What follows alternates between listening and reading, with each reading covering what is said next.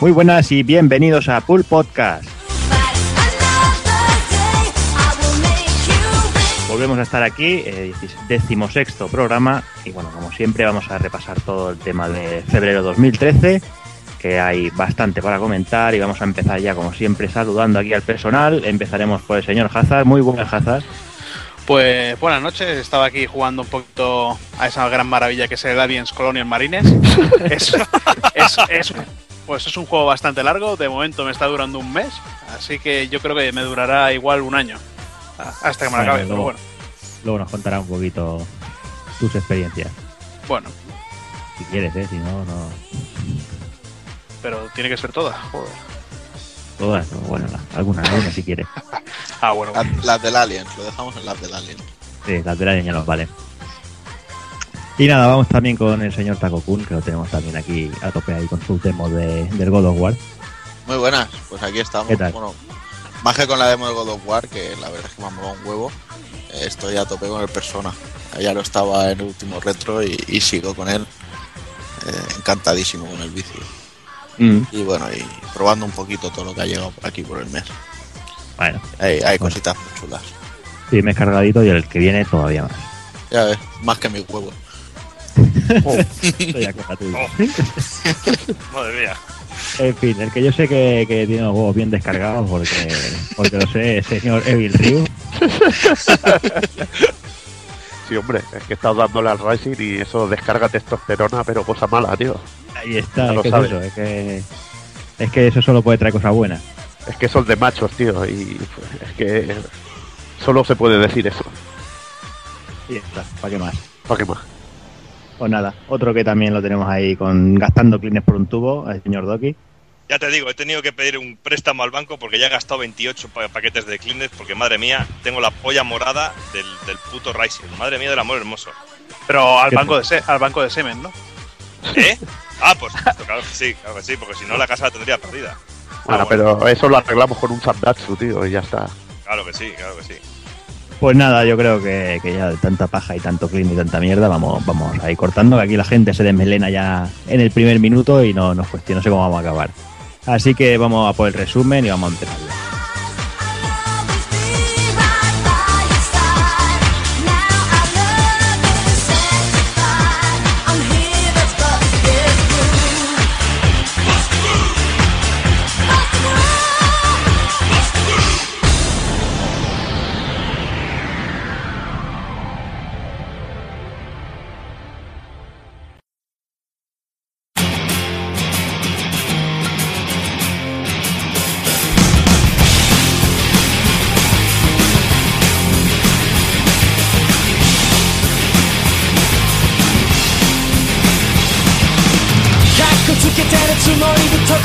Y este mes, como siempre, comenzaremos con las noticias destacadas de febrero de 2013.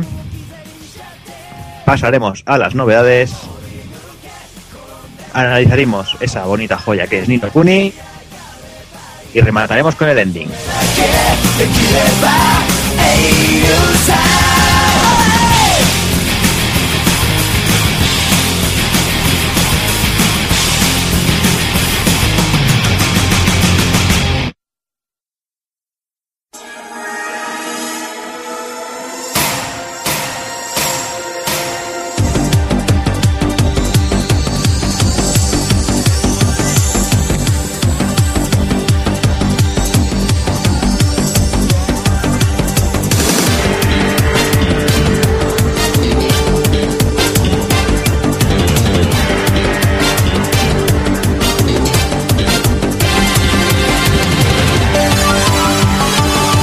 Febrero era un mes que se presentaba bastante fuerte con las pequeñas sorpresas, entre comillas, que tenía preparada Sony para todos, pero no era la primera en saltar al ruedo con las noticias, sino era Nintendo, aunque indirectamente, pero sí, Nintendo era la principal. A principio de mes era la que acaparaba las noticias, y es que parece que las compañías se pusieron todas de acuerdo para tocar un poquillo los huevos.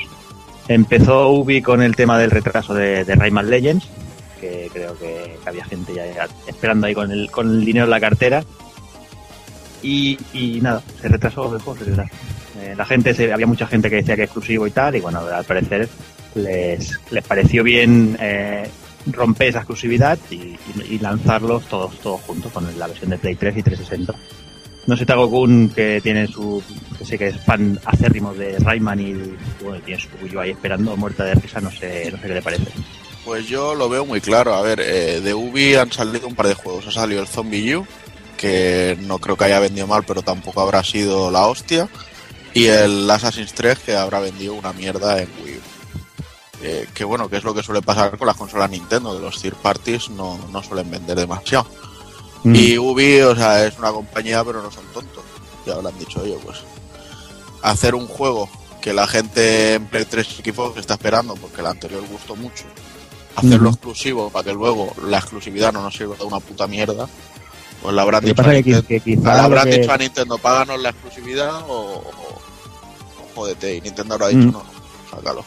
Y luego han dicho, bueno, pues hagamos una... La gente le ha dolido el retraso. Pero la gente lo que le ha dolido es, no el retraso, sino al principio parecía que el juego, bueno, los primeros trailers y eso, que estaban centrados exclusivamente en la consola de Nintendo, ¿no? Todo lo del NFC y todas las movidas estas. Parecía, bueno, no se dijo, yo creo que nunca se dijo que era exclusivo, pero se dio a entender, ¿no? Sí. No, y de hecho llegó un momento que sí que dijeron que era exclusivo. O sea, por ejemplo, yo con el tráiler del NFC pensé que eran simplemente características exclusivas de esta versión. Que luego la Play 3 y la Xbox tendrían sus versiones normales. Pero luego ya después de eso fue cuando dijeron que salía en exclusiva para Wii U.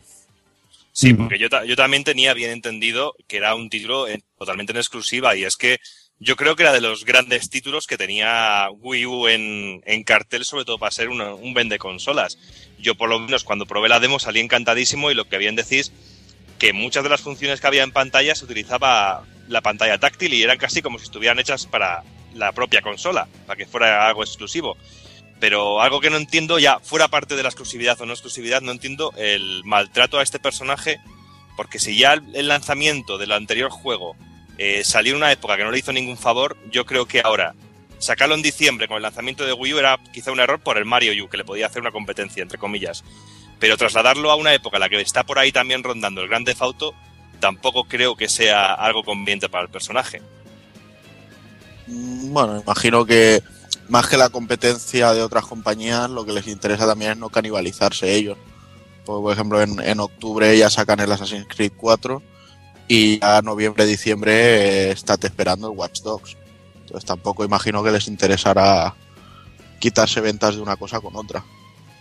Y yo creo que el Rayman, la gente que lo va a comprar hoy o el mes que viene. O sea, no habrá problema con eso. Sí es cierto que con el Mario tiene la dificultad de que la gente dirá, yo me compro con el Mario, que es un tiro seguro, ¿no? Ya, pero yo creo que tampoco los de Ubi les interesará vender el juego a los que ya compraron el anterior juego, que no fue a mucha gente, por desgracia, sino llegar a un público más amplio en ese sentido. Y yo sí, creo pero que es... no veo a mucha gente que compre el GTA interesándose por un Rayman. Ah, no sé si son dos tipos de público que se pueden llegar a canibalizar entre sí. Sí, yo creo que es eso, que son públicos totalmente diferentes. Y nada, pocos días después también saltaba ahí el rumor confirmado que Mercury Steam se hablaba, o sea, no desmentía jamás que pudiera aparecer Castlevania Mirrors of Fate para PlayStation 3 o 360. Es más, dijeron que ellos ya tenían una versión hecha en HD para... Por si sonaba la cosa, vamos. Y vamos, no sé yo si tampoco a Nintendo le habrá hecho mucha gracia. Yo, por mi parte, tengo clarísimo que tras este rumor me voy a esperar, porque ese juego lo prefiero jugar en Telegrande. Takokun, ¿tú qué dices? Pues yo, a ver, me jode en parte porque, a ver, Mercury Steam ha dicho directamente que ellos han trabajado en HD, que han tenido que hacer un downgrade para ponerlo en la 3DS. O sea, ya no es que hayan hecho una versión mejorada, sino que han hecho una versión empeorada. Pero lo que me jode es que me imagino que sí que mantendrán una exclusividad de mercado y que en portátil se quedará en 3DS, no lo veremos en PS Vita. Y realmente a mí este juego me molaría en PS Vita, porque igual no lo veo tan espectacular como para necesitar una tele grande, pero así rollo... para esa consola lo veo bien, pero igualmente yo también me esperaré a ver si sale en Play 3 o 360 Pues además es de esos juegos que no vale la pena esperar por decir a ver si baja de precio, porque como lo distribuye Nintendo, sí, no va a costar lo mismo el primer día que a los 5 años. Entonces, bueno, esperaremos a ver si hay una edición en otra consola y ya está. Evil Ryu. Ay, esto no pasaría si lo hiciera nuestro amigo Igarashi, porque no habría que downgradear gráficos 3D, porque serían sprites y un juego en 2D, como también nos gustaría a muchos fans. Pero bueno, lo que tú has dicho bien, que a veces mejor esperarse como en Resident Evil y jugarlo en pantalla grande, que creo que estos juegos se disfrutan más en una tele grande. Sí. Y nada, ya para rematar lo total, ya, o sea, venía la tercera en discordia, que en este caso es Capcom. Y bueno, y nos enterábamos que Monster Hunter para 3DS se podrá jugar online. Sí, muy bien, muy bonito todo, pero solo si tienes tu Wii U y te compras el adaptador especial para dicha función. O sea, algo muy triste que un juego. Claro, es que yo no sé qué esperan hacer con eso. O sea, si ya tienes la Wii U, pues te lo compras en la Wii U en vez de en la 3DS y el adaptador. O sea, es de gilipollas. ¡Bienvenidos al futuro! No sé, es que le han caído las hostias a Nintendo este mes, pero puta madre, ¿eh? Sí. Vale. Es que ya hay que ser pringado para tener una consola de Nintendo. Ah, sí, yo tengo las dos. Que soy gilipollas. Madre mía, la movemos. Las dos no, las tres, que tenías 3DS y luego cambiaste a 3DS XL como todos, ¿no? Pues soy el doble. Vale, venga, sí. Venga, hasta mañana, venga. Es que me da mucho por culo, tío. Es que tengo la Wii U ahí cogiendo polvo, macho. Es que no. Sí, yo la Wii U realmente, con el Zombie U, que me da sus ratos de alegría, que además hace poco estuvieron Cero y Evil por aquí por mi casa y lo estuvieron viendo. Y no lo criticaron demasiado, eso me gustó. No, la verdad es que mejor de lo que me esperaba, ¿eh? Lo poco que vi, sí. me gustó. Al menos era survival, auténtico. Sí, o sea, se puede decir que Zombie U es el survival. Sí, por lo menos es todo un reto, por lo menos. Sí. Es el survival y el Dark Souls de los FPS. Pero bueno, y eso, que el Monster Hunter veremos a ver qué pasa. Aún así, yo la demo la he probado y salvando mis diferencias con el sistema de juego, la verdad es que como versión HD he visto versiones mucho mejores que la de este Monster Hunter. En cuanto a gráficos y cosas así. Bueno, lo de siempre, ya está enfocado en 3D y eso siempre pierde cosillas. Pero bueno, dejemos por a un lado Nintendo y vamos con la verdadera protagonista de este mes. Sony venía anunciando ya días atrás que el 20 de febrero iba a hacer un anuncio muy gordo. Y como siempre, las cosas no se pueden mantener en secreto y bueno, empezaron a surgir los rumores que sí, que era el momento de presentar PlayStation 4 y tal, que se iba a hacer un evento. Y así lo hicieron, el 20 de febrero, desde el PlayStation Meeting que se celebró en el Manhattan Center de Nueva York. Pues nada, saltaron aquí la gente al escenario, empezaron lo típico con sus características técnicas, que si CPU de arquitectura X86, que si una GPU basada en la siguiente generación de Radeon, que si disco duro interno, 8 GB de RAM, sí, todo eso muy bonito. Pero bueno, la consola no hizo acto de presencia. Ni se vio, 2 horas coñazo y ni se vio, tío. Hicieron un Nintendo. Sí, pero bueno, realmente es importante ver cómo es la consola.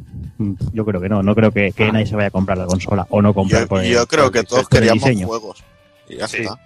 Sí, pero es que al final hay una cosa y la otra, ¿no? Vamos. Bueno, hubo cositas de juego. Sí.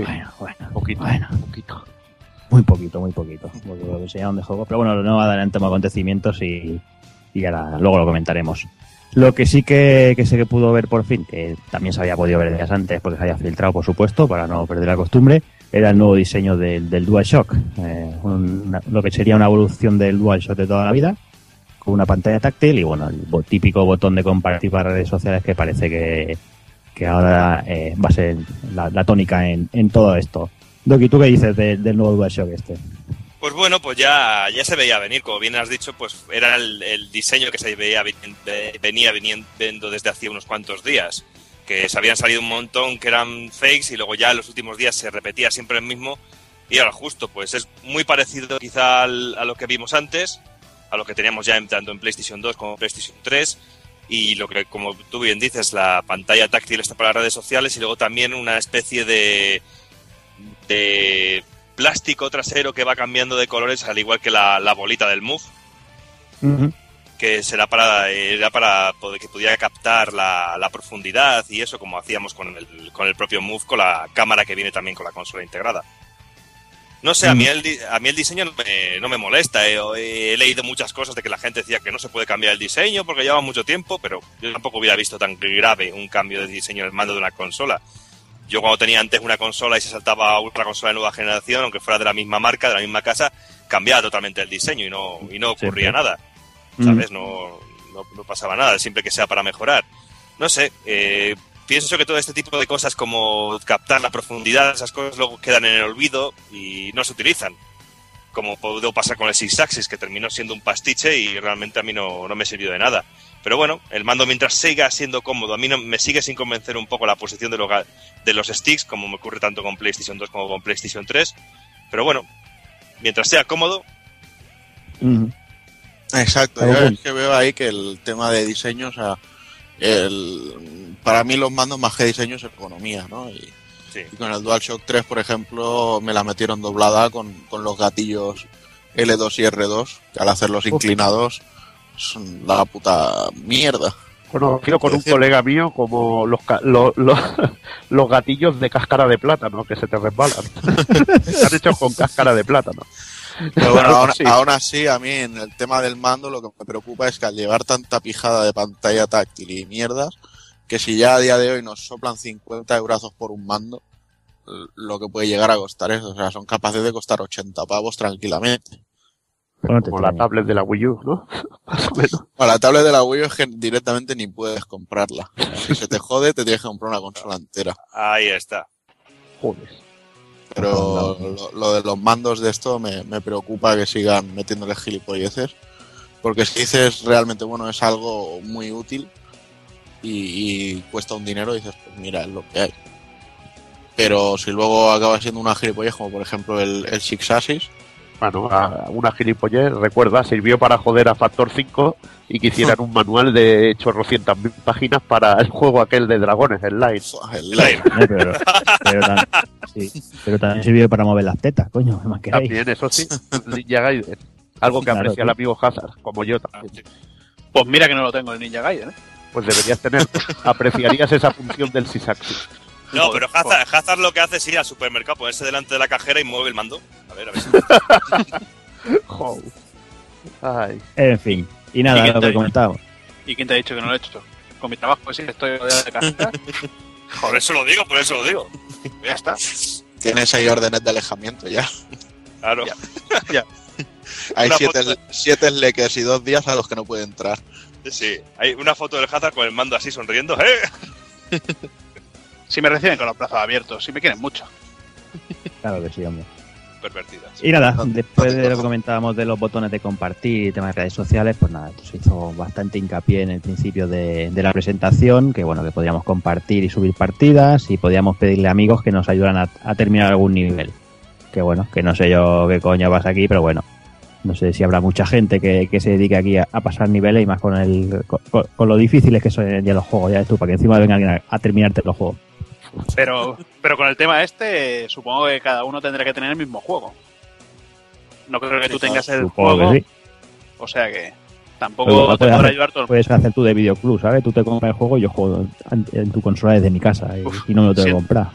Siendo Sony, lo dudo. No, sí, dijeron que podías enseñar cosas del juego a colegas a través de la nube. O sea, oye, este juego no sé qué tal estará. Espera, que lo pongo y le enseñas 3 tonterías en vez de que vaya a YouTube y se mire 2 vídeos. Sí, se decía que... Acaba siendo una gilipollez, pero... Claro, se decía que al igual que en la Play 3, que puedes ver el estado de los amigos y ver los trofeos que tienen, que podrías entrar y ver a lo que está jugando en ese momento. Sí. O sea que... Imagínate, está viendo una peli porno y de repente dice, voy a ver qué está haciendo. Entramos en un tema chungo, el boyerismo videojuego. Ahí está. Eso, muy macabro, tío. Sí. Bueno, que también... También puedes grabar partidas, me parece, ¿no? O vídeos para subirlos directamente a YouTube. Y... Sí, ya, o sea, ya lo he dicho. Es que va almacenando los últimos 15 minutos y luego tú, sin penalizaciones de lag y sin cosas así, según dicen, y luego pues ya lo subes. O sea, es una función Call of Duty. Bueno, pero dicen sin lag en Estados Unidos. Ya sabemos que aquí en España... Sí, ya, imagino, claro. Madre mía. A mí el tema, por ejemplo, de Gaikai, o sea, lo veo, bueno, para todas estas cosillas está chulo y tal. Lo que pasa es que, bueno, ya como la CPU y todo de la Play 4 es diferente la arquitectura, me parece que por este motivo no es retrocompatible. Y entonces están hablando de hacerla retrocompatible a través de Gaikai.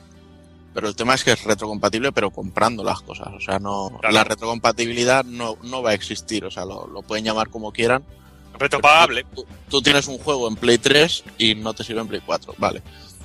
Que la gente lo está poniendo como que si esto fuera ahora el cáncer de ahora, pero tú tenías una Nintendo 64 y no le podías poner un juego de la Super. Y tú te compras una Play 4 y no por ello dejas de tener una Play 3. A no ser que la vendas para comprarte la Play 4. Entonces ya, si no vendes los juegos, pues te jodes. Pero que vemos que eso, que no sé cómo irá el tema. Sí, luego también aparte con el tema del Gaikai, bueno, podremos, por lo que dicen, se podrá empezar a descargar las demos y conforme vaya descargando podremos ir jugando. No habrá que esperar a que terminen. Así como si fuera también una especie de Wii U, que con PS Vita y Play 4 podemos usar la Vita como mando con tu pantallita y tus mariconadas. Uy, qué mal me suena esto, Uy. Y nada, todas estas cositas. Sí, bueno, yo supongo que aquí le harán más hincapié. Y bueno, tras todo esto empezaron ya, por fin, tras tantas mariconas de números y gilipolleces como siempre, empezaron a salir los trailers. Y la cosa parecía que empezaba bien con el logo de Sony Japan Studio, pero la cosa de Evil Ryu, ese NAC, esa cosa, madre mía, ¿qué era eso de Evil Ryu? Eso era ñac, era un juego muy raro, muy raro. Era un bicho hecho de tuercas o tornillos o cosas así, que se movía muy chulo y movía bastante polígono, pero que solo daba hostias de una manera y parecía más soso que musoso. Es castañac. Sí, castañac, algo así. De momento sí, no sé si luego el juego tendrá carisma o algo, pero la verdad que lo que enseñaron no es que tuviera una pinta muy muy buena. Era Tadeo Jones el videojuego. Bueno, no sé, tenía una pinta muy rara y lo que estaba claro que cualquier cosa que nos pusieran después nos iba a gustar y lo que pasó. Después vino Killzone de Shadow Falls. Y bueno, la verdad es que visualmente el juego muy burro. El vídeo que pudimos ver, el nivel de detalle de escenarios, todo partículas volando de un lado a otro, las explosiones y todo eso, la verdad es que se vio muy muy impresionante, Doki. Sí, muy bruto todo y una profundidad de campo muy buena, no se veía nada borroso en el horizonte, se veía como todo, había como una batalla súper épica en todo el entorno, pero luego el propio personaje no se veía dentro de esa epicidad de batalla. O por lo menos no transmitía ese estado de estoy rodeado, estoy en mitad de una guerra, no sé, me pareció un poco soso en ese sentido, por lo menos me quedé un poco como a medio pito, me dejó un poco frío. Sí, yo creo que el rollo de ser sosainas, yo creo que era porque todavía no le han metido una banda sonora al juego, que normalmente eso hace mucho, porque veíamos a lo mejor que estaba con el helicóptero pasando entre edificios y tal, y era como si no estuviera haciendo nada, o sea... No sé, yo creo que le vendrá mucho cuando le pongan el tema sonoro bien. Pero aún así no nos podemos fiar con Killzone, o sea, nos la metan como cuando presentaron la Play 3. Agradezco que Sony no nos meta otro CG ahí de vaporware. Bueno, oye, por lo menos es eso, que por lo menos no fue únicamente un CG, que aquí sí que se veía que era un poco de gameplay, sí, por lo menos. Sí, no, de hecho luego se han visto, hicieron unos gameplays guiados y tal, y se ve que sí, que es real. Pero aún así, la espinita siempre estará. Sí, ahora solo esperemos. Yo lo único que le pido a Killzone es un poco más de chicha y un poquito más de garra. Porque yo recuerdo que cogí el Killzone 3 con muchas ganas, sobre todo por el final que nos propuso el 2, que era que casi el 2 terminaba el momento más álgido y decías, bueno, ahora es la guerra de verdad, aquí se va a preparar gordísima. Y luego empezabas el 3 y decías, pero bueno...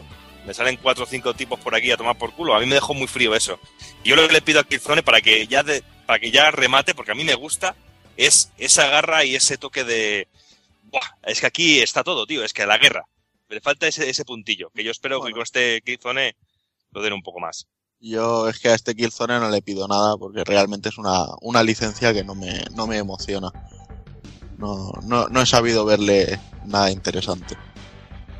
No, a mí tampoco, la verdad es que tampoco me transmite demasiado. Y mira que lo he intentado, como con el 3 también lo terminé, pero no sé. Y aunque tampoco me mate, es que sigo prefiriendo un Resistance antes que un Killzone. Y mira que tampoco es... Y nada, tras Killzone llegó Drive Club, que parecía que es un juego de coches que creado por Evolution Studios, que es la gente que creadora de Motor Storm. Y al parecer es un juego más enfocado al tema arcade y sobre todo con muchas opciones de conectividad y juego social, que es a lo que nos va a llevar todas estas consolas de nueva generación, que va a ser al tema social. Al tema social sin salir de casa, por eso, ¿eh? Y y después ya llegó Infamous de Second Son. Y salió un vídeo sin nada de gameplay, pero yo creo que es suficiente para que el señor Takokun ya tuviera una pequeña lección. Sí, además, cuando salieron hablando del tema de cámaras, de la cantidad de cámaras que hay a lo largo de un sitio, tal y cual, parecía que iban a presentar el Watch Dogs. Ahí luego, conforme se iba viendo que salía el pavo este con fuego, ya decíamos, pues parece que va a ser un Infamous. Y al final sí, y yo la verdad es que en Sucker Punch ya... O sea, tengo plena confianza después de los dos Infamous que han hecho en la Play y de la saga de Sly Raccoon. Pero me gustó el detalle de que hayan dicho, la historia de Cole ya no la podemos estirar más. Entonces vamos a, o al menos así lo han dado a entender, ¿no? Presentando lo que parece que es un personaje nuevo. Y decir, y supongo que de ahí vendrá lo de Second Son, o sea, una nueva saga. Sí, y eso, a veces, a ver... igual a vosotros no os gusta el personaje del Cole, pero para la saga pues es un personaje carismático y también hace falta tener huevos para decir, pues lo dejamos atrás y empezamos con algo nuevo. Entonces, tras esto subía al escenario. Dime. No, digo eso, que a ver qué les sale. A ver cuando empiecen a enseñar algo in-game. Mira lo que decía, tras Infamous aparecía Jonathan Blow sobre el escenario, que el creador de Braid, que presenta su nueva obra llamada The Witness, que es simplemente un juego de puzzles en primera persona bastante colorista y no vamos a comentar demasiada cosa más. Más tarde aparecía Quantic Dreams, que presentó la demo técnica de expresión facial, que la verdad es que muy tremenda. O sea, Hazard, ¿tú qué opinas de la demo de Quantic Dreams? Bueno, salió un viejo, ya no me acuerdo ni quién era, pero también mostraron, digamos, los polígonos que han ido utilizando desde el primer juego que tuvieron, que me parece que era el Omicron de Dreamcast y PC, al Fahrenheit y todo esto, y la verdad que la diferencia de polígonos que tenía ahora en Play 4 merecía mucho la pena y se notaba la calidad gráfica que empezó a mostrar la sala. Después también aparecía Epic Games, que mostraba su nuevo motor gráfico, el Unreal Engine 4, y moviendo la demo de Elemental, que al parecer corría todo en una máquina parecida a lo que sería PlayStation 4. Tras esto, Activision Blizzard hizo aparición y mostraron también lo nuevo de Bungie, que es el Destiny, y anunciaron Diablo 3 tanto para Play 3 como para Play 4. Y nada, y tras esto aparecía en escena nuestro blanca favorito, lo que es lo mismo el señor Yoshiori Ono, que mostró lo que sería el nuevo motor de gráfico de Capcom, llamado Pantarray, que sería una evolución de lo que es el NT Framework. Y y usando este motor nos enseñaban Deep Down, que al parecer podría estar ante una especie de Dragon Dogma en el que destacaba sobre todo el efecto de fuego de Evil Ryu. Sí, la verdad que muy conseguido y recuerda también, aparte del Dragon Dogma, un poquito al juego fetiche de Juanan. Sí, completamente, o sea, muy muy muy bestia lo que se llega a parecer por lo que vimos. A Dark Souls. A Dark Souls, o sea que promete y la verdad que gráficamente se ve muy potente. Veremos lo que son capaces de hacer la gente de Capcom cuando nos enseñen videojuegos. Y luego ya llegaba el turno de Square Enix, que también nos informaba que estaban desarrollando un nuevo Final Fantasy. Yo tampoco creo que eso tomara a nadie por sorpresa, porque sería, puede ser un poco iluso de pensar que no estaban haciendo un Final Fantasy. Y bueno, nos enseñaron el motor Luminous Engine. No sé qué opina Takokun sobre el Luminous Engine. Yo opino que el Luminous Engine tiene muy buena pinta y que Square Enix son unos putos gilipollas. así a voz de pues sí. Porque, o sea, sacar al chavalote este para enseñar el motor, dices, vale. Y te enseña el Agni Philosophy, que es una demo técnica que acabará siendo... O sea, falta que confirmen que acabará siendo el Final Fantasy XV y que es lo que presentaron. Pero que luego salga el otro y dices, hostia, se ha movido hasta aquí. Y para simplemente decirte, oye, nos vemos en el E3 que os presentaremos un Final Fantasy nuevo. Dices, vete a la puta mierda. Y además, ¿y qué coño pasa con el Final Fantasy Versus 13? Llevamos una generación esperándolo. Yo quiero ese juego. Y todavía no habéis tenido los... Exijo ese juego. Lleváis 2 años que no nos enseñáis nada de él y no hacéis más que anunciar gilipolleces. Oye, bueno, también el chaval lució un peinado muy bonito. No sé, yo creo que a ver, Square Enix se tiene que cambiar mucho el chip, porque están demasiado metidos en generación de mobile y tienen que pensarse y plantearse seriamente qué coño van a hacer, porque no sé yo si la gente les va a aguantar lo que está aguantándoles ahora. Lo que tienen que dejarse de tanto Final Fantasy, macho, y pillar otras sagas que tienen como Valkyrie Profile y otras cosas y hacer juegos nuevos, porque Final Fantasy, pues mira, vale, uno al año, ya a lo FIFA. Yo firmaría por más Star Ocean, más Valkyrie, claro, más sagas antiguas, juegos de rol nuevos que tampoco tiene por qué ser siempre lo mismo. No sé, por eso digo que tienen un rumbo que no es muy incierto. Y ya terminando, una de las que hacían aparición al final era Ubisoft, y bueno, que volvían a mostrarnos ese pedazo de Watch Dogs y esa pintaza que tiene ese juego, que Doki yo creo que le emociona bastante la cosa. Bueno, sí, bastante, aunque si he de ser sincero, me llamó más la atención la otra vez que lo vi. El tráiler esta vez me dejó un poco más frío y... No sé, o yo estoy un poco desanimado o yo estoy un poco hasta los cojones de este género de juegos o de este estilo así de con libertad, este tipo de cosas que realmente no me llama especialmente la atención, ¿eh? Yo he perdido un poco el fuelle, eso sí, muestra cosas muy brutas de cosas que se mueven, movimientos, lo del coche, el efecto del coche es muy guapo, lo de poder controlar todo con el teléfono móvil, pero realmente yo que te diga, pero no tengo muchas esperanzas puestas en este juego, ¿eh? No. Vamos, ¿no? A mí el planteamiento y todo me pareció brutal, o sea, técnicamente se veían cosas muy burras como el reflejo de los árboles en los charcos de agua y cosas así, pero lo que es el gameplay me pareció muy, muy interesante. Que no se reduzca a lo que vimos solo, o sea, que pase como con el Assassin's Creed 1, que al principio parecía brutal y luego dices, bueno, sí, pero es que es siempre lo mismo. Pero si le saben dar una buena variedad de cosas, vamos, me podrían decir que es el Assassin's Creed 5 y me lo creo tranquilamente.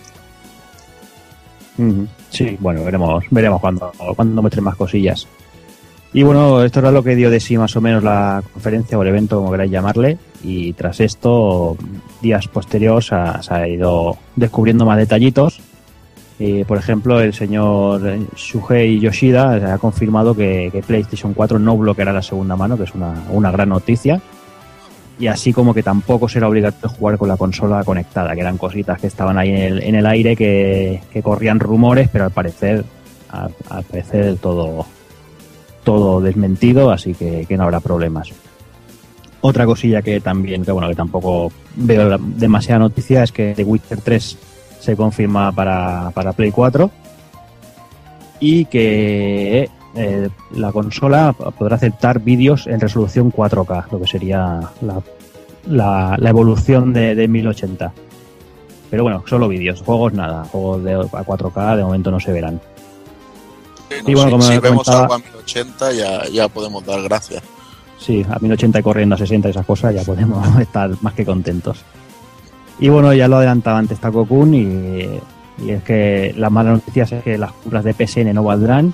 Las de PlayStation 3 no pasarán a PlayStation 4 y que sobre todo que lo que comentaba Takokun, que adiós a la retrocompatibilidad, que no se lo vayamos olvidando, porque bueno, al ser un cambio de arquitectura que no habrá cojones. No sé si Doki quiere comentar algo, me parece. Bueno, ya yo creo que ya lo hemos hablado antes, que bueno, que es una putada, que sí, pero tampoco es algo que sea exigible realmente. Es algo que no estaría mal, sería un detalle muy bueno por la compañía, pero realmente tampoco es algo que podamos exigir. Es jodido por el gasto que has tenido, pero bueno, al igual que tienes tu Play 3, también tendrás tu Play 3 para seguir jugando a esos juegos, de igual manera. Aún así, también hay que decir que el tema de retrocompatibilidad suele ser un coste que incrementa lo que cuesta la consola, y no hay que olvidar que la Play 3 de salida costaba 600 pavos y que a día de hoy Wii U cuesta 350 y plantean que esta Play 4 saldrá sobre los 400, que se quedará en los 399 o cosas así. Si realmente sale a 399 euros y dices, por 49 míseros cochinos más que una Wii U tengo algo de Next Generation, y dices, bueno, igual la retrocompatibilidad que no esté ahí está algo justificado. Bueno, veremos a ver. Y nada, quería preguntaros así un poquito a todos, en líneas generales, viendo el tema de la presentación esta, ¿qué os ha parecido el tema PlayStation 4? ¿Si os ha emocionado o no os ha emocionado? Yo personalmente ni me ha emocionado ni me ha dejado de emocionar, simplemente más o menos es lo que me esperaba, una evolución gráfica y poquita cosa más. No sé, Doki, ¿tú qué opinas de esto? Pues no podría estar más de acuerdo contigo. Ya me he expresado muchas veces sobre el tema. No me hacía falta una nueva generación. Estoy muy contento con el sistema que tengo. Creo que se le puede sacar mucho partido y se puede evolucionar mucho desde lo que tenemos. Y yo a una nueva consola y a una nueva generación, sobre todo, le pido, más que buenos gráficos y mejoras técnicas, le pido originalidad en planteamientos y que me muestren algo que yo vea la pantalla en una presentación de una consola y diga, hostias, esto, me cago en la puta, que voy a poder hacer esto, tal. Y realmente no me lo han ofrecido. ¿Un mejor motor gráfico? Pues bueno, vale, me puedo comprar un PC de última generación superpetado y a tomar por culo todo. O sea que realmente, siempre digo lo mismo, no la voy a comprar de salida, luego ya veré, seré un gilipollas como siempre, pero de momento me ha dejado bastante frío y tampoco es, no sé, ahí está, pues bueno. Y ahí está, ¿no? Bueno, veremos a ver en el E3 si nos emocionan. Hazard, ¿tú qué te ha parecido? Pues a ver, yo si de momento me sacan el tip down y si lo sacan multijugador a 4, no como la mierda del Dragon's Dogma, que al final se hizo un coñazo, pues incluso me plantearía comprármela de salida. Lo único malo, claro, el precio 400 euros, que como dice Takokun, no es que sea muy cara, pero 400 euros yo de salida no pago ni loco. Sí, tenía que venir acompañada con un titulazo de esos que digas tú, va, me la compro, pero... Bueno, tenemos unos cuantos meses todavía y seguro que irán presentando algún juego que seguro que sean mejores. Que le pongan un Deadora Life de Tazas Edition y ya está. Joder, y tanto. En 4K. Evil Ryu. Pues yo nada, de momento poca emoción, porque la verdad que juegos no han enseñado nada y nada que me llame. Ahí ha faltado algo del maestro del IPE, no estaba el maestro del IPE. No Kojima, no Paradise, tío. Es lo que hay, tío. Sí, bueno, no, supongo que todas estas cositas hasta el E3 no veremos nada. Y si vemos algo en el E3. A mí es que sí que me emocionaría haber visto algo de los Metal Gear nuevos, el engine funcionando, el Fox Engine y todo esto. Pero la verdad es que el juego no se ha visto nada y de momento, pues, ni frío ni calor. Tarobun. Pues yo sí que me muestro más entusiasta y simplemente, o sea, el tema de que vaya con la arquitectura de x86, que es con la que se trabaja para los ordenadores potentes y tal, querrá decir que los juegos de Play 3 ya no tendrán que ser ports, sino que se podrá trabajar una misma versión del juego y luego ya salir para las diferentes plataformas, con lo que ya no habrá ports buenos ni ports malos, ni costará tanto el desarrollo del juego. Con lo cual, en esto es en lo que hacían hincapié de que sería más económico esta generación, hablando de la forma de arquitectura de la consola. Y al mismo tiempo, bueno, ya hay algunos desarrolladores que están diciendo que es muy fácil trabajar con esta arquitectura, con lo que pueden hacer cosas de muy buen resultado. Bueno, de hecho, Yoshinori no dice que el Deep Down lo prepararon relativamente en muy poco tiempo y sin conocer mucho la máquina. Y luego, bueno, a raíz de esto también han dicho que los precios se van a mantener, los de los juegos, que no esperan que haya ninguna subida de precio en los juegos, con lo cual, pues no sé, un salto generacional más interesante de lo que me esperaba. Pues realmente solo esperaba mejores gráficos y ya está. No creía. Pero que bueno, esto de una plataforma única y todas esas cosas, no sé yo cómo lees. Y aún así el tema de la RAM tan bestia que tiene, o sea, prácticamente va a utilizar 6 GB de RAM solo para todos los procesos en segundo plano. Uh-huh. No sé, yo creo que, y más, por ejemplo, últimamente viendo lo mal que va el menú de la Wii U, que te puedes echar una siesta de pulsar un botón a pulsar otro en una opción. Yo creo que puede estar muy bien. No sé, que si lo hacen bien, tienen el potencial para hacer algo muy, muy ergonómico, muy accesible y muy, muy interesante. Uh-huh. Y sobre todo que se trabaje en dinero online. Exacto. Porque el tema del online y eso se nota que han ido metiendo parches ahí, o el tema de trofeos y todas estas cosas, porque madre mía, otra cosa que...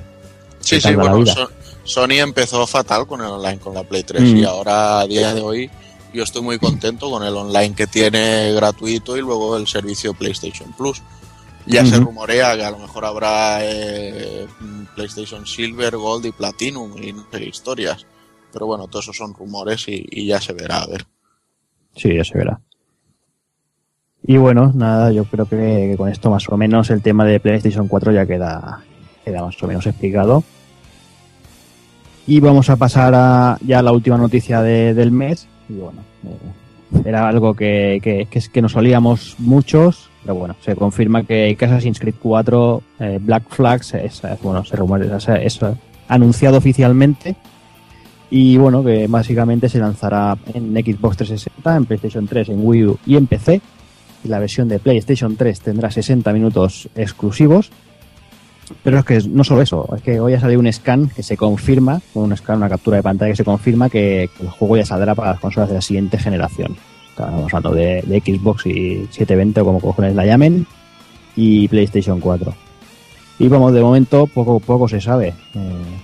Se sabe que el protagonista será Edward Kenway, que es el abuelo de Connor, el protagonista de Assassin's Creed 3, y que la historia transcurrirá en la zona del Caribe, Jamaica, Cuba y las Bahamas en 1715, o sea, tema de piratitas y mariconadas de estas. Todavía no tiene fecha a día de hoy confirmada, pero bueno, Ubisoft ha dicho que dará detalles el lunes día 4 de marzo, o sea, cuando estéis escuchando esto seguramente habrán saltado los detalles. Y hace escasas horas que se ha filtrado de que el juego parecería que saldría a finales de octubre. No sé yo qué pensar. Yo personalmente Assassin's Creed le perdí la saga yo en Assassin's Creed 2, o sea que tampoco soy quien para opinar de esta saga. Yo creo que de aquí, por ejemplo, Doki, sé que los ha jugado creo que todos. No sé qué opina de esta Assassin's Creed 4. A mí es una saga que me gusta mucho, incluso me gustó mucho el 3, aunque tema de travestis aparte. Me gustó mucho incluso la tercera parte, tiene sus errores como... Y ya sabe, todos sabemos que se le achacan errores que otros juegos tienen, pero otros juegos no se pueden hablar de mal de ellos, parece.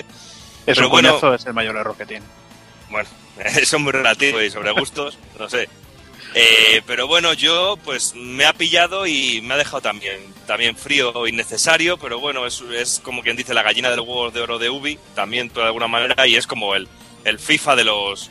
El FIFA o el Pro de Ubisoft en este sentido. Sacar uno cada año y ir mejorándolo un poquito, pero realmente creo que es un título innecesario, aunque yo creo que la saga ya ha perdido bastante fuelle desde el Revelation. Sí, quizás el no haber cumplido esa promesa de que cada entrega sería un nuevo personaje y todas esas cosas, quizás en la parte de Assassin's Creed 2 y eso se explotó demasiado, a mi entender, ¿eh? Yo creo que, por ejemplo, la experiencia buena de Assassin's Creed 2 ya viene con la hermandad realmente, que es como el Assassin's Creed ya con todo el potencial y con todos los errores corregidos tanto del 1 como del 2. Pero yo creo que realmente a la saga habría que darle un respiro. Yo creo que es una saga que tiene muchas posibilidades, es un planteamiento que me parece muy interesante, pero que puede ser explotado de muchas mejores maneras, y no como se está haciendo, repitiendo una y otra vez el mismo planteamiento con apenas novedades y aburriendo como bien dice Hazard, aburriendo al jugador realmente, de alguna manera. Pero no sé.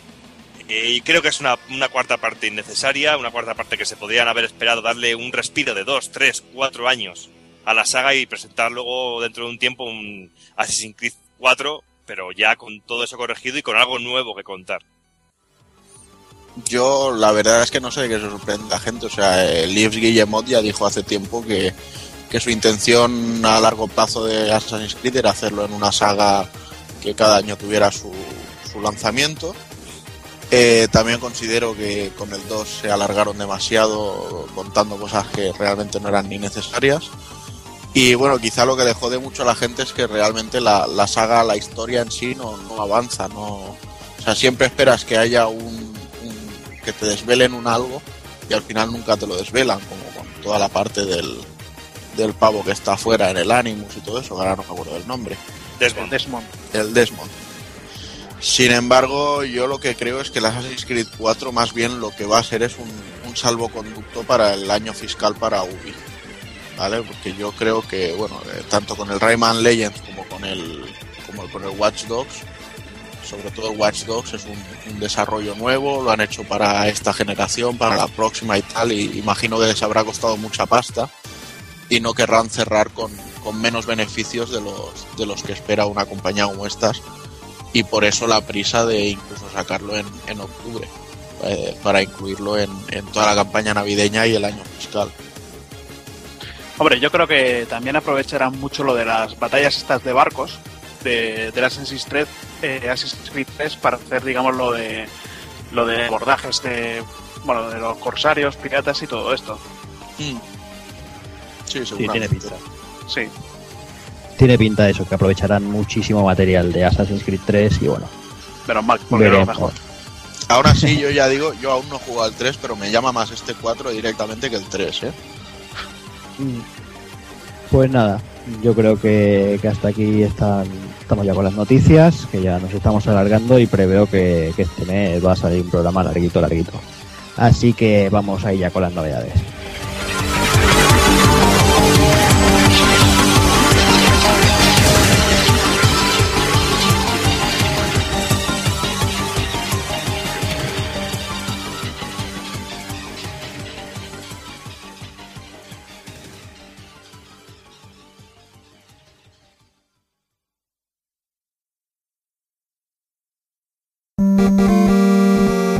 Pulpofrito.com.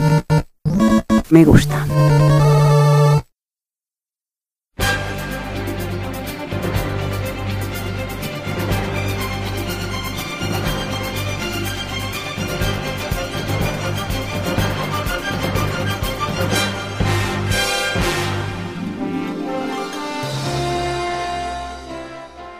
Y empezamos las novedades con el juego que salía el día 7 de febrero, Dead Space 3, un juego que venía precedido de una polémica de, bueno, lo típico de siempre, que si prostituciones de sagas y gilipolleces varias.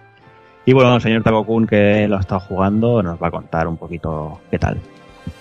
Pues mira, os cuento que yo me lo he pasado de puta madre con este juego y me ha parecido cojonudo de principio a fin. A ver, sí que es cierto que había mucha polémica con el tema de la nieve y tal, de que fuera un planeta, que si, esto aparecen más los planes. Y realmente en la superficie del planeta igual te pegas 2 horas. Luego ya todo lo demás es, si no es en naves o navegando por el espacio, es en el interior del planeta con pasillos que si te dicen que son una nave te lo crees, ¿sabes? Y bueno, no sé, a mí sí es cierto que hay mucha más munición que antes, con lo cual la tensión se disminuye, y también es verdad que de sustos pues no tiene tanto, pero realmente es que ya nos lo sabemos todo en este juego, o sea, tanto con la primera como con la segunda entrega, ya sabemos que cuando vemos un respiradero, lo primero que hay que hacer cuando pasas por un pasillo, mirar todos los respiraderos para saber que si oyes algún ruido por dónde te puede salir un bicho. Oye, yo tengo una preguntilla que hacerte, que a mí me gustaron mucho tanto la primera como la segunda parte, y la segunda se me antojó un poco corta. ¿Qué tal anda la duración esta tercera parte? Pues a mí la primera partida me ha durado 17 horas más o menos. Uh-huh. O sea que échale que te va a durar como el 1 y el 2 juntos. Sí, no, ¿sabes? Ya porque la segunda parte me duró unas 9 horas como mucho. Mm. Y luego, bueno, otra de las cosas que tenía del rollo de es que lo han prostituido porque salen militares. O sea, los juegos normalmente, bueno, antes no, antes era solo para jugar, ahora ya nos cuentan una historia. Y Dead Space desde el principio ha estado llevando las cosas a la uniología esta, que no es de Tom Cruise. Y claro, llega un momento en que tienen que aparecer y son pues como una milicia. Y están ahí, o sea, no son el grueso de los combates, o sea, lo que más nos encontraremos serán necromorfos, pero hay en algunos momentos que tanto nos persiguen a nosotros como perseguiremos nosotros, que nos encontraremos con esto, con la milicia de la uniología, pero en mi opinión está perfectamente justificado que estén ahí. La historia avanza, llega a un punto bastante épico y bueno, no diré nada sobre el final para que cada uno lo juegue y juzgue, pero a mí me ha parecido un juego redondo y muy interesante para poder cerrar una trilogía. Uh-huh. Bien. Pues nada, sigo contigo porque un día después salía un juego protagonizado por quizá el... Si alguno de aquí tuviera que cambiarse de acera, si fuera con Keishiro, la verdad es que pocos lo dudarían de aquí. Y bueno, hablamos de Fist of the North Star, el Ken Rage 2, que bueno, que tras los antecedentes de la primera entrega, muchos de aquí teníamos miedo de esta nueva entrega, y bueno, Takokun lo probó y lo hemos podido probar, y al parecer subsana los errores de la primera entrega, ¿verdad? Pues sí, la verdad es que, a ver, el primero era un agridulce, más tirando a agrio, y este segundo es un agridulce también, pero es más tirando a dulce, ¿sabes? Pues bueno, para mí y para ti lo que más mataba al juego era el lag que había en las pulsaciones y todo, y en este realmente no lo hay, o sea, todo esto lo han arreglado. Sí que es cierto que la cámara a veces es un poco toca cojones y que tiene unas ralentizaciones que dices, ¿qué me estás contando en estos momentos? Pero aún así, o sea, la forma de narrar la historia tiene todos los detalles. Lo cierto es que lo compré y como tenía cosillas pendientes que hacer, jugué unas horas, igual échale 5 o 6 horas y habré llegado hasta acabar con Yagi, ¿sabes? Y dices, bueno, 5 horas desde el principio para llegar hasta Yagi, pues sí que tiene que estar con todo lujo de detalles. Sí, está la saga de Zed, todo lo de King con todos los palos de la baraja, el Spade y el Earth y todos Hat y todos estos metidos. Está los de la Providencia, está el Jackal, incluso el demonio, o sea, sale todo. Y no sé, yo creo que para los fans puede ser un gran juego muy, muy interesante a tener en cuenta. Quizás sea el producto más redondo que se ha hecho sobre Hokuto para contar la historia, o sea, como juego. Ya sabemos que está el de Arxis de lucha y quizá no lo supere, pero como producto para narrar toda la historia y disfrutarlo jugándola y tal, está de puta madre. Vale, no, como tú dices, jugablemente tampoco que sea una gran maravilla, pero bueno, a los fans de Hokuto, que aquí somos unos cuantos, seguramente que nos guste si es mínimamente jugable, que era lo que fallaba a la primera entrega, vamos. También comentar eso, que se nota que han cogido alguna base del motor del One Piece Pirate Warrior, como por ejemplo añadir que el R1 sea utilizar una técnica especial del personaje, o el hecho de que podamos cambiar en la misma partida los ataques especiales que hacemos, o incluso el que los enemigos finales tengan la barra de vida partida en cachos, y cuando lleguemos a quitarles una cantidad de vida, pues cambien el comportamiento, hagan nuevos ataques y cosas así. Esto yo lo vi en la saga por primera vez en el One Piece Pirate Warriors y parece que ha calado bien y han tomado nota. Uh-huh, muy bien. Pues nada, varios días después, el día 12, aparecía un juego que parecía que sería una cosa, luego parece que acabó siendo otra, y bueno, la gente lo ha echado a la hoguera, pero bueno, nosotros tenemos a nuestro defensor de las causas perdidas, bueno, estamos hablando de Aliens Colonial Marines, y aunque el primer contacto pareció que a Hazard tampoco le gustó, parece que esta vez una vez le ha dado un poquito de caña, sí que le ha gustado. ya está, ya se acabaron los chiquitos de la calzada.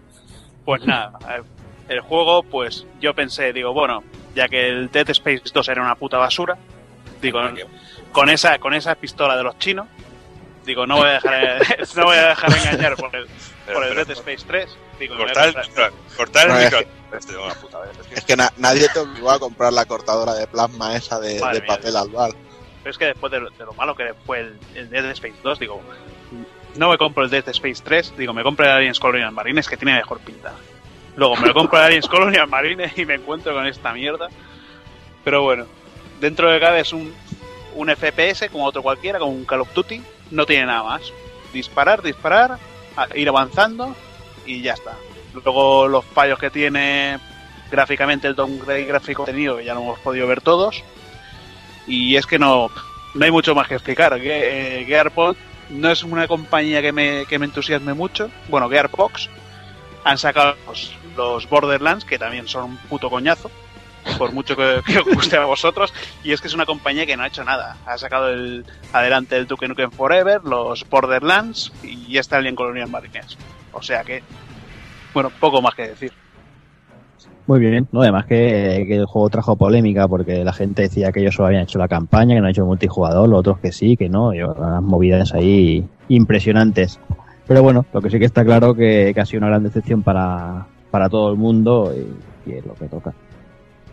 Y hablando de decepciones, que bueno, que tampoco sé por qué nos esperábamos alguna cosa mejor, el día 20 se lanzaba el Capcom Arcade Cabinet para PlayStation Network y para Xbox Live, que básicamente es una especie de recopilatorio online de juegos clásicos de Capcom, de arcade, CPS1 creo que son, o de... Pero CPS1 y todo. Sí, ¿verdad? Antes de la CPS1 y todo. Anteriores también. Y supongo que si les sale bien la cosa, para que viendo los precios, lo único bueno que tiene es que por el módico precio de descargarte 1,4 gigas puedes jugar al Bad Tiger. Sí, pero no sé, Toki, ¿tú creo que lo has probado o qué opinas del Capcom Arcade Cabinet este? Yo no puedo estar más en desacuerdo con vosotros, porque esto es lo mejor que nos ha pasado en muchos años. Sí, es la puta panacea de los retro gamers. Son más de 1 giga y pico de puro amor con Black Tiger. ¿Para qué me voy a descargar rooms y más rooms si en 1 giga y pico puedo tener el Black Tiger? Y casco, de aquí te lo digo, mi culo es tu culo, pago lo que haga falta. No tengo nada más que decir, me encanta, es maravilloso. Esto parece un anuncio de televisión de eso. Que es una puta mierda, tío. A ver, ¿qué cojones? Ahí 1 hora y pico descargando para esa puta mierda, tío. Es que parecía un anuncio de televisión de Intereconomía, tío. Ahí está. Todo lo que decía, de la misma calidad. Madre mía, pues nada. Pues Black Tiger gratis. Fíjate, macho. Me lo tengo en el ordenador, pero bueno. ¿Qué cojones, tío? Pero es que 1 giga y pico para eso, y luego los micropagos y lo que te cobran por cada uno de los juegos, es que me parece indecente. Y mira que estaba interesado, porque incluso antes de descargármelo se lo estuve preguntando a Takokun, digo, oye, ¿cómo se hace esto? ¿Se puede descargar todos los juegos de golpe? ¿Cuánto va a costar? Y ya me fue advirtiendo, me dijo, oye, ya verás lo que es porque no es tanto como parece. Y es que decepcionante en todos y cada uno de los sentidos. Es que creo que se ha puesto tan de moda lo del juego clásico y este tipo de cosas que nos están dando por todos lados. Y es que los culpables somos nosotros que lo compramos y somos así de imbéciles, así de claro. Yo de verdad espero y deseo a Capcom que absolutamente ninguna persona les compre ninguno de los juegos de esta Arcade Cabinet. Que tampoco es que vayan a perder dinero por ello, porque no creo que les haya costado una mierda sacar esto. Pero de verdad que con este proyecto espero que toque en fondo. No, es que mira que me gusta Capcom, y mira que me gusta el juego clásico, porque todos sabemos de qué picojeamos. Pero es que esto me parece una auténtica tomadura de pelo, tío. Pero es que en todos y cada uno de los sentidos. Sí, además es que es eso, si dijeras que son según qué recreativas, pues, por ejemplo, a mí me meten que si Three Wonders, que si los Dungeons and Dragons y cosas así, aunque ya han perdido los derechos de ellos. Y dices, bueno, pues por 5 pavos igual me planteo coger alguno. Pero toda la parte de más atrás, y sin aplicarle ni un triste filtro, dices, no pasa. Es que encima eso del filtro, es que el juego se ve feo. Es que lo pones en la televisión en la que juegas normalmente a Play 3, que se ve feo, no, lo siguiente. Bueno, le puedes aplicar varios filtros y bueno, decir lo único bueno que puede tener... que puedes subir los récords online y picarte con tus colegas, que serán 0, porque no habrá seguramente ninguno, claro. O habrá pocos, y picarte en subir récords. Y máquinas Ghosts and Goblins, Sección Z, creo que Trojan, máquinas muy antiguas de Capcom. Que yo creo que todo en un pack por un precio mucho menor hubiera sido más lógico. Hubiera sido incluso apetecible meter todo en un pack por un precio cerrado de 1.200 Microsoft Points o $10 o algo así, y hubiera estado bien. Pero es que parece que estemos ordeñando a lo bestia, y eso creo que es la gran putada. Sí, lo que está claro que el juego será un sacacuartos, o por lo menos lo intentarán, que bueno, como decía Takokun, les deseamos todo el mal desde aquí, y todo posible hasta hacia este proyecto, y que les des por culo. Que por lo menos para lo único que ha servido es para la ilustración, de la ilustración sí que está guapa. Así que vamos a por el siguiente, y es que un día después aparecía un juego bastante esperado, que es Crisis 3, que también Takokun la pega un tiento. Pues sí, bueno, he jugado un par de horitas. La verdad es que en este último año ha sido cuando yo empecé a jugar al Crisis, que pillé el 1 de oferta en el PS Network, y el 2 que lo pillé tirado de precio en una Game. Y la verdad es que el resultado de este 3 me está gustando, hablando solo de lo que es la campaña, que no he probado todavía temas online. Pero bueno, el 1 era una selva todo y muy mundo abierto, el 2 era más centralizado todo en ciudad, y este 3 quizá es bastante centralizado también, sí, pero el rollo de Nueva York tan hecho una jungla que han metido está muy guapo. O sea, el rollo de ser un cazador en sí, de cuando te dan el arco y dices, bueno, ahora pongo una punta electrificada para tirar al charco y a todos los militares les engancho. O incluso vas por un camino de selva que no ves nada y de repente te empiezan a venir aliens cazadores que, bueno, no sé, está muy guapo, me está gustando mucho. Pero realmente no deja de ser más de lo mismo. O sea, el mismo juego pero con mejores gráficos. Una continuación y punto, no hay mucho más que marearle de perdiz al juego. Uh-huh. Muy bien. Pues nada, ahora voy a recomendar sobre todo a los oyentes que preparen los chubasqueros, y me voy a poner en pie porque es que para presentar a su majestad el más que probable GOTY de 2013, el mismo día 21 de febrero se ponía a la venta Metal Gear Rising: Revengeance. Yo sí, soy un fanboy, no puedo remediar. Soy fanboy de Metal Gear, soy fanboy de Platinum, así que no puedo decir lo que llevo jugado, no puedo decir más que cosas buenas, y creo que Doki está conmigo. Pues 3/4 de lo mismo. Imposible ser objetivo, tampoco lo he intentado en mi vida, pero es que este juego es la hostia. En todos y cada uno de los sentidos. Divertido, rápido, ágil, tiene sangre, tiene gore, tiene combos, es que tiene de todo. Y luego aparte tiene una historia súper interesante, tiene algún momento con algún conflicto moral súper interesante también. Increíble, en todos y cada uno de los sentidos. Tiene algunos momentos cafres que yo estoy jugando en el sofá y me levanto del sofá y empiezo a gritar como un auténtico subnormal. No sé, increíble. Lo genial del juego es que ha sabido capturar el universo Metal Gear, sí. y porque el juego tiene esa esencia Metal Gear. Y dotarlo además de la acción que sabe crear Platinum. Y Platinum no se ha conformado con hacer un clon de Devil May Cry, de Bayonetta, y no se ha conformado solo con eso, sino que ha creado su propio sistema de lucha para el juego, basado sobre todo en la espada, en el Sandatsu, el que puedes cortar todo, que ya era la idea primera cuando Konami se encargaba del juego antes que pasara a manos de Platinum. O los melones. Y la verdad, tío, que el resultado es espectacular. Tienes tus partes, las armas se manejan muy a lo Metal Gear, las armas secundarias, todos los menús y esto. El rollo del códec también es genial, las conversaciones que puedes tener con todos los personajes, porque yo más de una vez me he parado a entretenerme, a llamar con el códec a todo, a ver qué tonterías me soltaban, porque hay conversaciones muy frikis. Y eso, un amante de Metal Gear que le encantaba sobre todo el códec, pues lo agradece.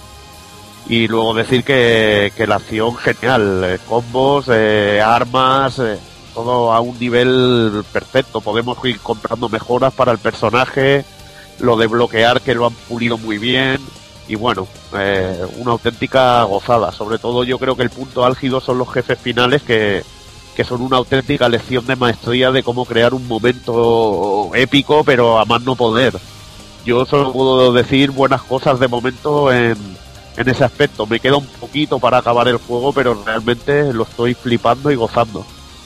Sí, hombre, sobre todo a mí lo que me parece muy interesante y que has dicho es lo que me suele preguntar todo el mundo que me sabe que estoy jugando al juego, pero realmente es Metal Gear o tiene esa esencia Metal Gear, y yo creo que ha sido un paso muy acertado de Platinum el darle ese toquecito, como tú bien has dicho antes, de Metal Gear, porque tiene toda la esencia y el personaje de Raiden funciona muy bien, incluso la evolución que tiene el personaje desde el punto 1 en el que comienza el juego hasta donde llega, está muy bien equilibrado y llegas a empatizar perfectamente con el personaje. Y sobre todo, tiene algo que me parece muy Metal Gear, aparte del uso de las armas secundarias, eso que es el doblaje y la profundidad que tienen los textos hablados entre los personajes. La profundidad que tiene la voz de Raiden, los comentarios que hace Raiden, incluso esos momentos frikis y fuera de lugar que tiene Raiden con algunos otros personajes mediante el codec, que también es muy de Metal Gear. Esos momentos que dices, ¿y esto? Sí, ¿de dónde sale y por qué sale esto? Aparte de que siempre, bueno, los juegos de Metal Gear te hacen pensar sobre lo que está éticamente bien, lo que y el dilema moral que tiene Raiden dentro de sí. Está muy bien trabajado ese aspecto. Sí, porque hay un momento del juego, sin hacer spoiler, en el que estamos peleando y se nos cuestiona que sí, ¿por qué peleamos? Y si nos damos cuenta de que nosotros también estamos infringiendo dolor a gente. Algo que intentó Ninja Gaiden 3, pero que no lo logró, te lo aseguro, al lado de este juego. No sé, y me gusta porque eso mismo que mejor en una producción del cine podía haber derivado en una redención del héroe, aquí culmina de otra manera completamente diferente, y me parece muy interesante dar ese toque a los personajes, en donde el bien y el mal está tan pendiente de un hilo, y en donde qué es lo bueno y qué es lo malo y dónde está la línea de lo moral. Me parece genial, sobre todo en un título de acción, realmente, una acción pura y dura, aunque tengamos ciertos momentos en los que podemos optar por el sigilo, que no me apetece una mierda en todo el juego ir al sigilo. Pues yo las he liado pardas, haciendo sigilo. Sí, pero es que a mí he hecho auténticas matanzas de series de 7, 8 tíos cargármelo. La verdad que el sigilo tampoco son muy inteligentes. Eso siempre lo pienso, son locuras de videojuegos. Si tú eres un cyborg y los otros son unos cyborgs, te tendrían que localizar, pero fácilmente. Y bueno, es una puta locura hacerte ya pajas mentales con esas cosas. Pero bueno, está muy cachondo y la verdad claro, que poder jugarlo haciendo infiltración a saco es mortal. Claro, pero que te dan la opción, que está muy bien, pero que realmente el juego te invita a la locura. El juego te invita a ver en cuántos cachitos soy capaz de partir al gorilón este. Lo bueno del juego es que tiene muchos momentos y diferentes, y te propone a veces hasta distintas jugabilidades y te mete en distintas historias, que es algo que he visto. Las zonas son muy distintas y igual te aparece una fase que se desarrolla de una manera, otra de otra, y eso es muy bueno, le da mucha variedad. La verdad es que Platinum le ha cogido el tranquillo.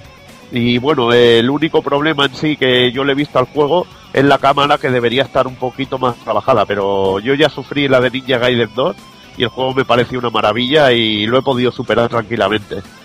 Sí, porque a mí la cámara en más de un momento me ha dejado bastante vendido, que a lo mejor me ha dado un quiebro jodido, aunque tenemos libertad total de mover la cámara, pero a lo mejor el momento katana, que es ese momento en el que ralentizamos un momento el tiempo y empezamos a cortar en cachitos lo que tengamos enfrente, mis dedos siempre por... Yo qué sé, porque yo soy así de idiota, se me ha ido hacia la palanca y se me ha empezado a dar vueltas la cámara y me he perdido un poco. No, yo el momento katana no es problema. A veces es el locón cuando se lo haces igual a un gorila o alguno de estos que se sube al techo y sí, te pone la cámara en una posición cabrona. Y quizá a veces lo mejor es quitar la cámara que persigue y esperar el ataque del gorila, porque ya te los conoces y todo eso, pero bueno. Yo jugablemente tengo que decir que el juego me tiene también enamorado. Lo que decía aquí de que él no usaba el sigilo, yo sí que lo he usado en varios momentos y me parece increíble. Al igual que me parece increíble empezar a los combates con los parring. O sea, me parece... Esos combates son brutales. O sea, hacer 5 o 6 seguidos, lo que tú hablamos contigo antes, Evil, es que es la polla eso. Y encima, si lo haces perfecto, te dan la opción de hacer un ataque especial ahí directamente al enemigo. Y bueno, y que luego también es un juego que no abusa del Quick Time, que es muy intuitivo, y el Quick Time lo usa de una manera muy bien, no abusa, y realmente a mí me chifla, es una auténtica maravilla, musicalmente, audiovisualmente, me parece genial. Y eso que dices del parry también está muy guapo, que los propios enemigos te lo pueden hacer a ti. Sí. A mí eso también me ha gustado mucho, tío. Vaya, y ahí empieza parry. Sí. A ver quién se haga. Sí, no, además lo quería decir, aparte de puntos flojos del juego a punto malo, para mí lo que es la traducción al castellano, al español, ha sido penosa. Y ya no me refiero a que haya sido una traducción hecha por equipo latinoamericano, que eso realmente me la suda. A mí lo que me duele es ver estar en el juego y me salga una frase, no sé si en finlandés o en alemán, no sé qué cojones era, porque me han salido 2 o 3 idiomas diferentes y la verdad es que eso me parece muy patético. Y en una habilidad, tío. Y frases repetidas, o sea, te sale una frase y luego te la repite otra vez, pegada. He detectado 2 o 3 de estos fallitos así. La verdad que siendo hoy en día, espero que lo parcheen y lo solucionen, porque la verdad que es un poco manchar una producción muy buena, tío.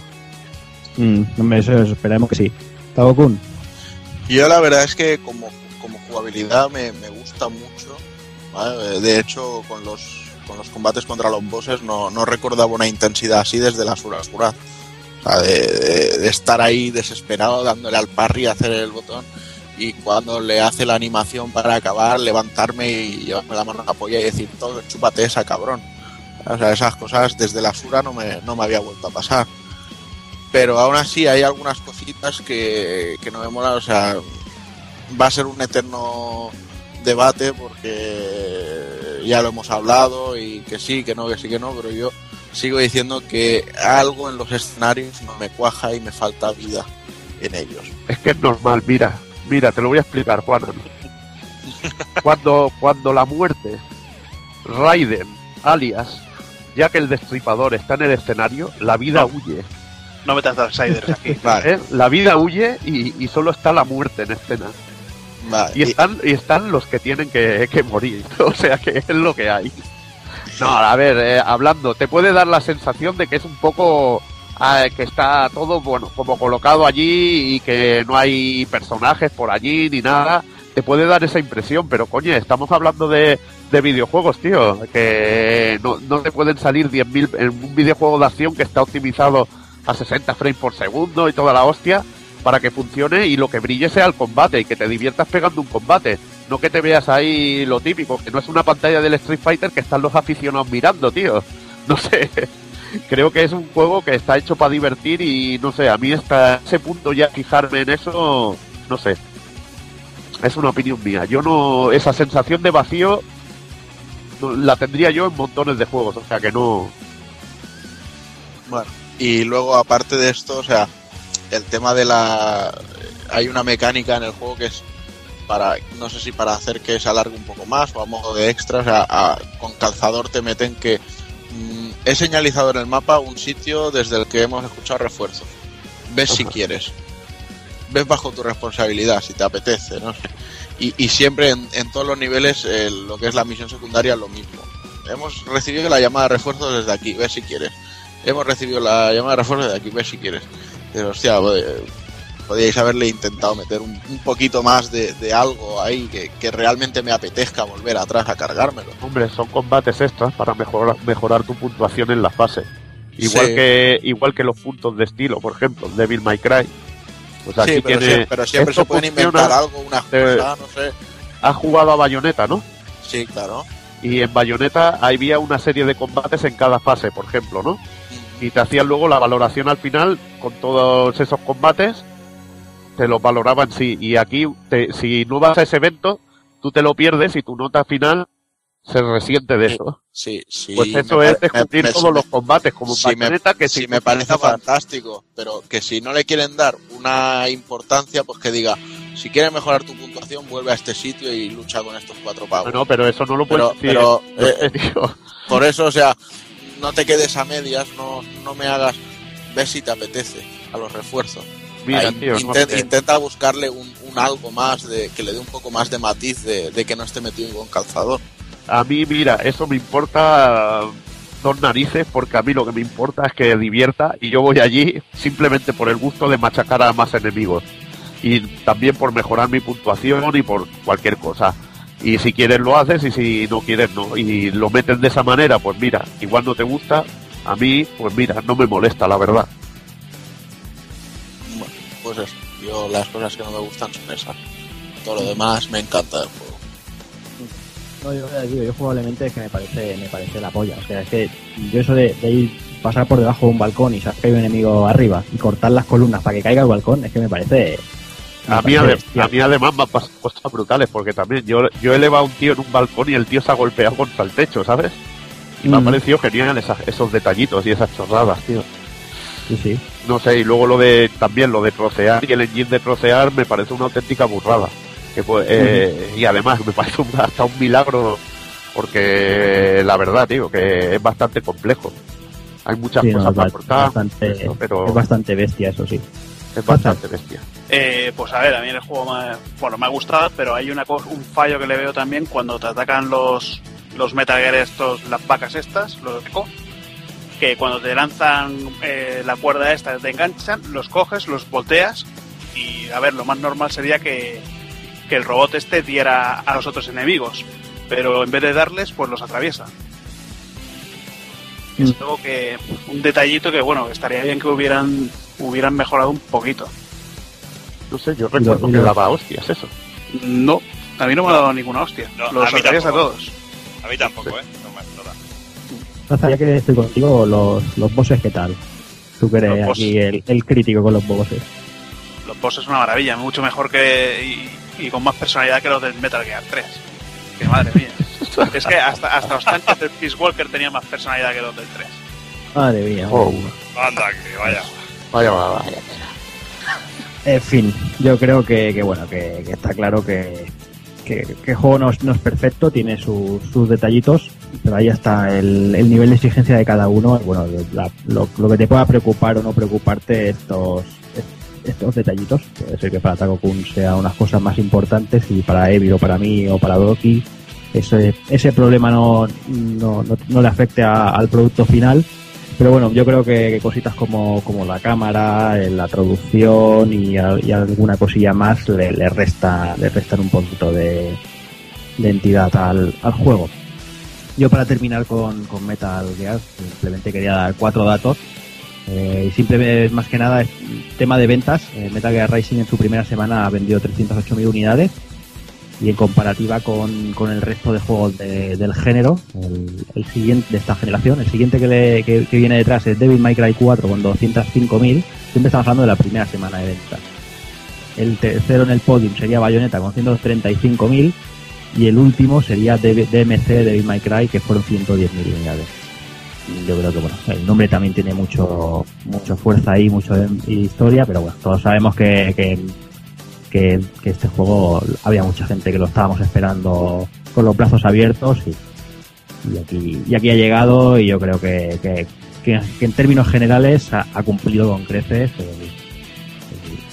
lo que todos esperábamos.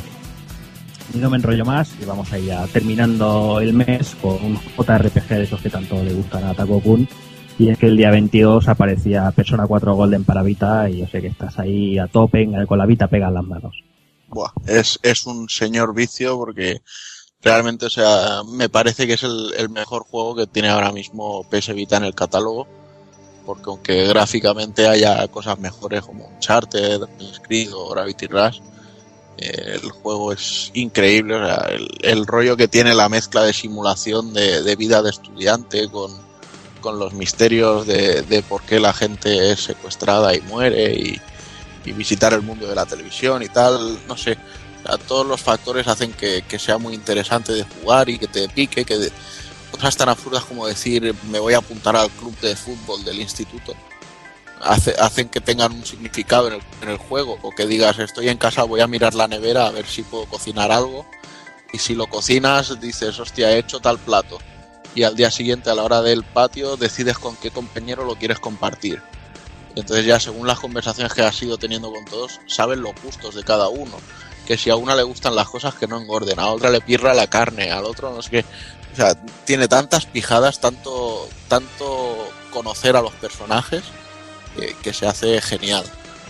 Y no sé, ya te digo, es un juego completamente diferente a lo que estaba acostumbrado en RPGs. Aparte, bueno, la banda sonora es de lujo, como siempre, el Shoji Meguro. Y bueno, os podría decir, por ejemplo, todos los que habéis jugado Catherine, imaginaos un entorno como el de el bar de la oveja descarriada, en el que interactuabas con según qué personas y tal, pero más bestia. O sea, puedes ir al instituto, a la ciudad, a tu casa, a según qué sitio. Y luego, pues igual que cuando te ponías a dormir entrabas en el mundo de las pesadillas y era puzzle, pues hay un sitio al que puedes ir y entrar al mundo de las televisiones, o sea, al mundo que está en la televisión. Y ahí pues ya todo es como Dungeon RPG, se va creando un mapa que creo que son aleatorios, no estoy seguro, pero creo que se crean de forma aleatoria hasta que vas pasando niveles y llegas a los bosses y tal. Y bueno, y luego los personas que llevas, las fusiones que haces entre ellos, cómo equiparlos y tal. Y lo que decía, la integración social que hay con los personajes hace que, por ejemplo, si tu enlace social con un personaje va creciendo, si un enemigo te hace un ataque que te deja tumbado en el suelo, si tienes poco nivel, pues no pasará nada y hasta el siguiente turno no podrás levantarte. Pero si tienes mucha interacción, pues se verá a ese personaje ir corriendo hacia ti, darte la mano y levantarte. Entonces puedes seguir luchando. O que cuando dejas noqueado a un enemigo, pues uno de tus compañeros haga un ataque especial. O cuando están todos los enemigos tumbados, pues todos vais en piña ahí a hacer un ataque especial. Y luego, si tienes alguna pareja de personajes que tienen una buena compenetración entre ellos, que son parejas predefinidas, eso sí, pues tienen un ataque combinado doble, que es una de los añadidos que tiene la versión de PS Vita y que no había en Play 2. Y no sé, ya te digo, a nivel global estoy encantadísimo con el juego. Una pregunta, ¿el juego tiene muchas cinemáticas? ¿Cinemáticas en qué sentido? ¿Rollo anime? Sí. Diría que sí, pero yo de momento no he visto demasiadas. Yo llevo unas 12-13 horas de juego. Vale, eso no, sí, te lo pregunto porque he leído por ahí que el juego está totalmente en inglés, supongo, sí. Y la cinemática bien sin subtitular, ¿verdad? Exacto, eso es una gran putada. Es una putada. Sí, vale, sí. Vale. Sí, porque de hecho después de ver la intro busqué como para ponerle subtítulos y tal, pero no había manera de... Claro, yo sería eso, ¿no? Para la gente que no podemos pillar el inglés hablado así fluido, más que nada leído sí que siempre es más sencillo de seguir una conversación, vamos. Sí, son muy importantes en la historia, un poco jodido para mucha gente. Sí, pero bueno, ya te digo que creo que si las hay, igual habrá, no sé, unas 7 o 8 cinemáticas. No hay tantas cosas que hacer, por ejemplo. Vale. Pero sí que hay. No sé. No, igual te estoy diciendo eso y luego al final dicen, venga, cinemática fiesta, y empiezan otra. O igual luego ya no sale nada, no sé. No te sabría decir. No, era más que nada por saber que no te pierdas en la historia por este problema, vamos. No, tampoco creo que dé como para perderse en la historia. Vale. Bueno, ¿alguna cosilla más? Que lo compréis todos. Y los que no tengáis Vita, os compréis la Vita para comprar este juego. Pues no, me lo compro en Play 2. Yo ya lo tengo en Play 2, tío. yo lo tengo en Play 2 y en Vita. Yo ya te lo dije el otro día, Juanan, que hablando contigo, que si me lo recomendabas y es compra segura y es de los que compraré seguro. Compras con Persona, es compra segura ya. Pues sí. Ya, pero es que yo no conocía la saga, ¿sabes? Yo no he jugado nunca en Persona, no conozco la historia, no conozco nada. Y por eso yo le preguntaba a Juana que sin conocer nada de la historia, que si me podía ser accesible este Persona 4. Sí, porque son historias todas completamente diferentes. O sea, personajes diferentes, historias diferentes. Todo. Por ejemplo, la historia, que tanto rollo que os he metido y no he dicho nada. La historia va de que llegas a un pueblo y las noches que llueve, si miras a la tele a las 12 de la noche sin enchegarla, se ve la sombra de una persona, ¿sabes? Y resulta que esa persona a los pocos días pues es como si la secuestraran o desapareciera, y cuando ya deja de llover y pasan niebla y tal, llega un momento que muere y la encuentran pues colgada del poste de la tele o de la luz o cosas así. Y entonces empiezan a investigarlo unos chavales, tú y algún compañero del instituto, porque pilla ya una compañera y tal, y deciden pues investigar qué coño es lo que pasa, y esa es la base de la historia. Pues nada, si señor Takokun aquí, que es el experto en JRPG, lo recomienda, yo creo que si el idioma no es una barrera para vosotros, es una compra asegurada, y si tenéis una PS Vita, pues mejor que mejor. Así que nada, vamos con unos minutillos musicales y ya vamos a por el análisis.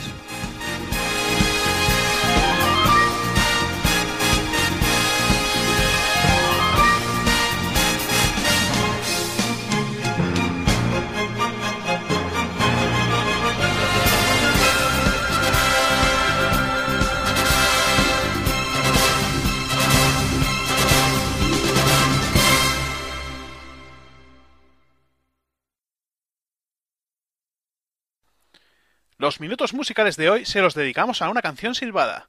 Sí, habéis acertado. El opening de Wild Arms.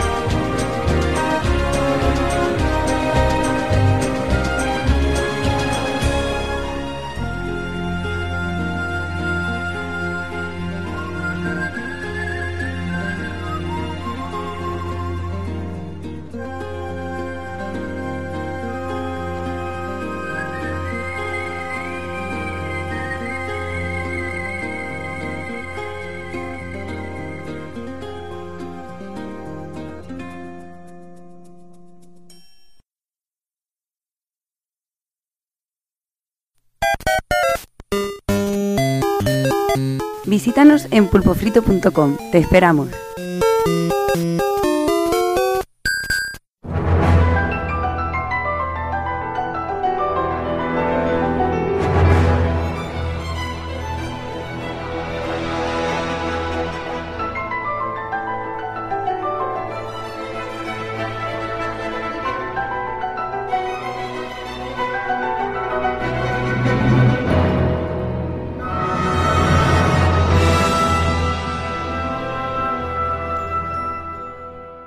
Querida mamá, emprendo este mágico viaje que todavía ni yo me creo, pero es la única esperanza que tengo de recuperarte, de conseguir que vuelvas a mi lado.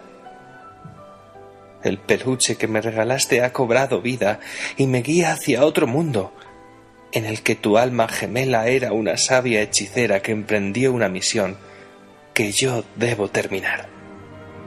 Y con ello, salvar este fantástico mundo. Por suerte, cuento con los amigos y compañeros que he ido encontrando por el camino, que no solo me ha de llevar a ti, sino que he de encontrarme también a mí mismo. Querida mamá, si existe la más remota posibilidad de que vuelvas a mi lado, no dudaré en intentarlo.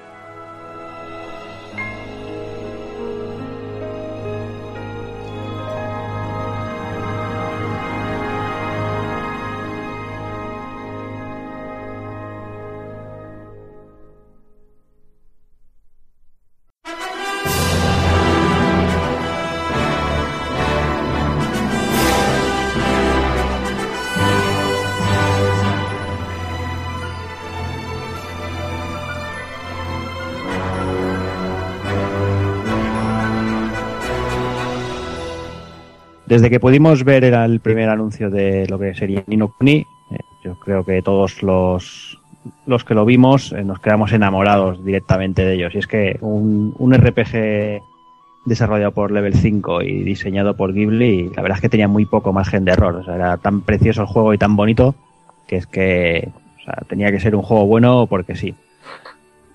La palabra Ni no Kuni se vendría a traducir como la segunda tierra. Y bueno, primero apareció una versión para DS, que sería Ni no Kuni Shikoku no Madoshi, que es el traducido el mago de color negro. Y bueno, y ahora tenemos por aquí ya el de la versión para Play 3, que conocido como La Ira de la Bruja Blanca, y que bueno, que ha sido traído con mucho mimo por la gente de Namco Bandai. Ah, la demostración de este mimo es la edición especial que nos han traído del juego, que se agotó rápidamente y que algunos, por suerte, podemos pillar alguna unidad bien de precio por Amazon, y la verdad es que ha merecido mucho la pena. La edición, como no, trae el juego, trae lo que sería el Vademecum, que creo son unas 200 páginas, que es el libro que usas en el juego, el peluche de uno de los bichillos protagonistas, que es Drippy, y dos DLCs con dos de los personajes dorados. Hay que decir que la edición USA está mucho mejor que la edición PAL, pero bueno, la verdad es que tampoco podemos quejarnos porque ya que nos han traído, y con lo que digo, sobre todo cuando lo comentemos, el tema de la traducción y todo eso ha tenido un mimo especial la edición española, y la verdad es que merece mucho, mucho la pena el juego. Bueno, y vamos con la historia, que como muchos creen que esto es de Estudio Ghibli, pero no, la historia está escrita por Akihiro Hino, que sería el CEO o lo que eres más, el mandamás de Level 5, que es un error de que Ghibli ha hecho todo el juego y de eso nada. Aquí el juego Ghibli se ha dedicado a hacer lo que son diseños de personajes y todo esto, y el juego en sí y lo que es argumento y juego, sistema de juego, gráficos y toda la programación pues corre a cargo de Level 5, que es un error que parece que tiene mucha gente. Y bueno, decir que nos ponemos en la piel de un chaval llamado Oliver, que vive en el pueblo de Motorville, que tiene el sueño junto a un amigo de construir un coche, y que nada, una noche van a probarlo, sucede una pequeña catástrofe, y a partir de allí comienza la historia de Ni no Kuni, cuando vemos que descubrimos por sorpresa un nuevo mundo que nos deparará un montón de aventuras y sorpresas. Y bueno, aparte de Oliver, que será nuestro personaje principal, pues tendremos a Drippy, que será el Pepito Grillo, ¿no? El que un poco le incita a viajar entre mundos y a descubrir esta historia. Y luego tenemos a Estela y Jairo, que serán los otros dos compañeros que tendremos. Luego, más adelante, tendremos otro, pero no vale la pena deciros quién. Y luego, aparte, está Alicia, que es la madre de Oliver, y Sandra, que es una niña misteriosa que nos iremos encontrando por ahí. Y luego ya pues estaría la parte de los antagonistas que más veremos, que es la propia Bruja Blanca. Luego Shadar, el mago oscuro, que además tiene un secreto por ahí escondido. Y los 12 zodiarcas que siguen a la bruja.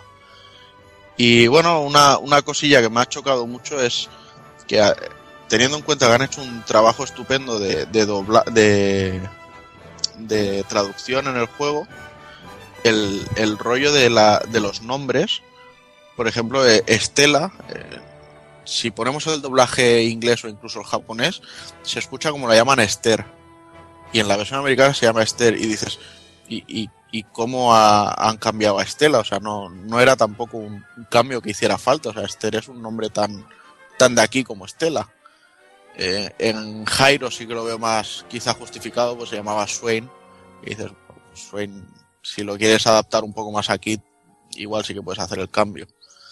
Y bueno, y en el caso de la pequeña Sandra, que se llamaba Pi, guisante. Y bueno, no sé, choca un poco esto, ya te digo, el doblaje, o sea, la traducción en sí es muy buena con todos los dialectos y tal, pero choca el cambio que han hecho en estos los nombres. que además es eso, o sea, volviendo a lo que decía de los diferentes tipos de dialectos, o sea, se han currado una traducción buenísima en la que te puedes encontrar un personaje que habla como chiquito de la calzada. El Drippy este tiene unas expresiones muy... que si válgame, que si agárrate los machos. Y luego todos los duendes por el bárbaro. Exacto, todos, o sea, y luego los de otro pueblo hablan en sustantivos, otros hablan, o sea, cada sitio tiene una manera diferente de hablar, que lo he visto que está muy currado. Y luego aparte el alfabeto de los aztecas no eran, ¿no? Como era nazcanos. Que bueno, se han inventado pues todo el dialecto, y además lo tenemos recogido en el propio vademecum del juego, ya sea en la versión digital o en la física, los que tenemos la edición coleccionista, no como Doki. vaya está todo escrito, y además en la edición digital tiene mucho mimo, porque hay incluso bromas en el vademecum, en los dibujos, que está escrita en nazcano, y han hecho una traducción. O sea, yo tengo, por ejemplo, el vademecum aquí en la versión papel y en la versión digital, y veo cosas que están diferentes porque está adaptado al castellano la broma. O sea, se nota que han trabajado mucho esas cosas. Y no sé, es un aspecto muy, muy bueno. No, yo creo que no soy el único al que le ha convencido mucho que hagan eso. Quizá hay gente que se lo haya tomado como, es que es poco serio, no sé qué. Pero bueno, es que es un juego más para chavales que para nosotros, que ya tenemos los huevos bien peludos. O sea, se nota que quieren ser simpáticos y agradables y tal. Pero no, o sea, a mí me ha hecho mucha gracia todo el rollo. No, ¿tú qué dices, Moreno? No, a mí me ha encantado, la verdad. El juego, es que la traducción ha estado muy bien. El trabajo de Bandai Namco ha sido buenísimo. Y nada más cojetar. Ahora pasaremos ya al desarrollo del juego, que podemos decir que es un clásico RPG japonés con muchas tierras para explorar, y en el que podemos viajar, que tiene la peculiaridad de que podemos viajar entre dos mundos y que podemos interactuar entre ellos, que eso es una de las cosas más grandes del juego. Hay un mundo principal para explorar y luego tenemos el mundo real en el que también podemos interactuar. La verdad que muy bien. Me recuerda un poco a lo que sería el Dragon Quest VI de la DS, con el mundo onírico y todo esto. Y también que tenemos un mundo para explorar, que podemos encontrar distintos medios de locomoción, muy a lo clásico. Y eso la verdad que me encanta.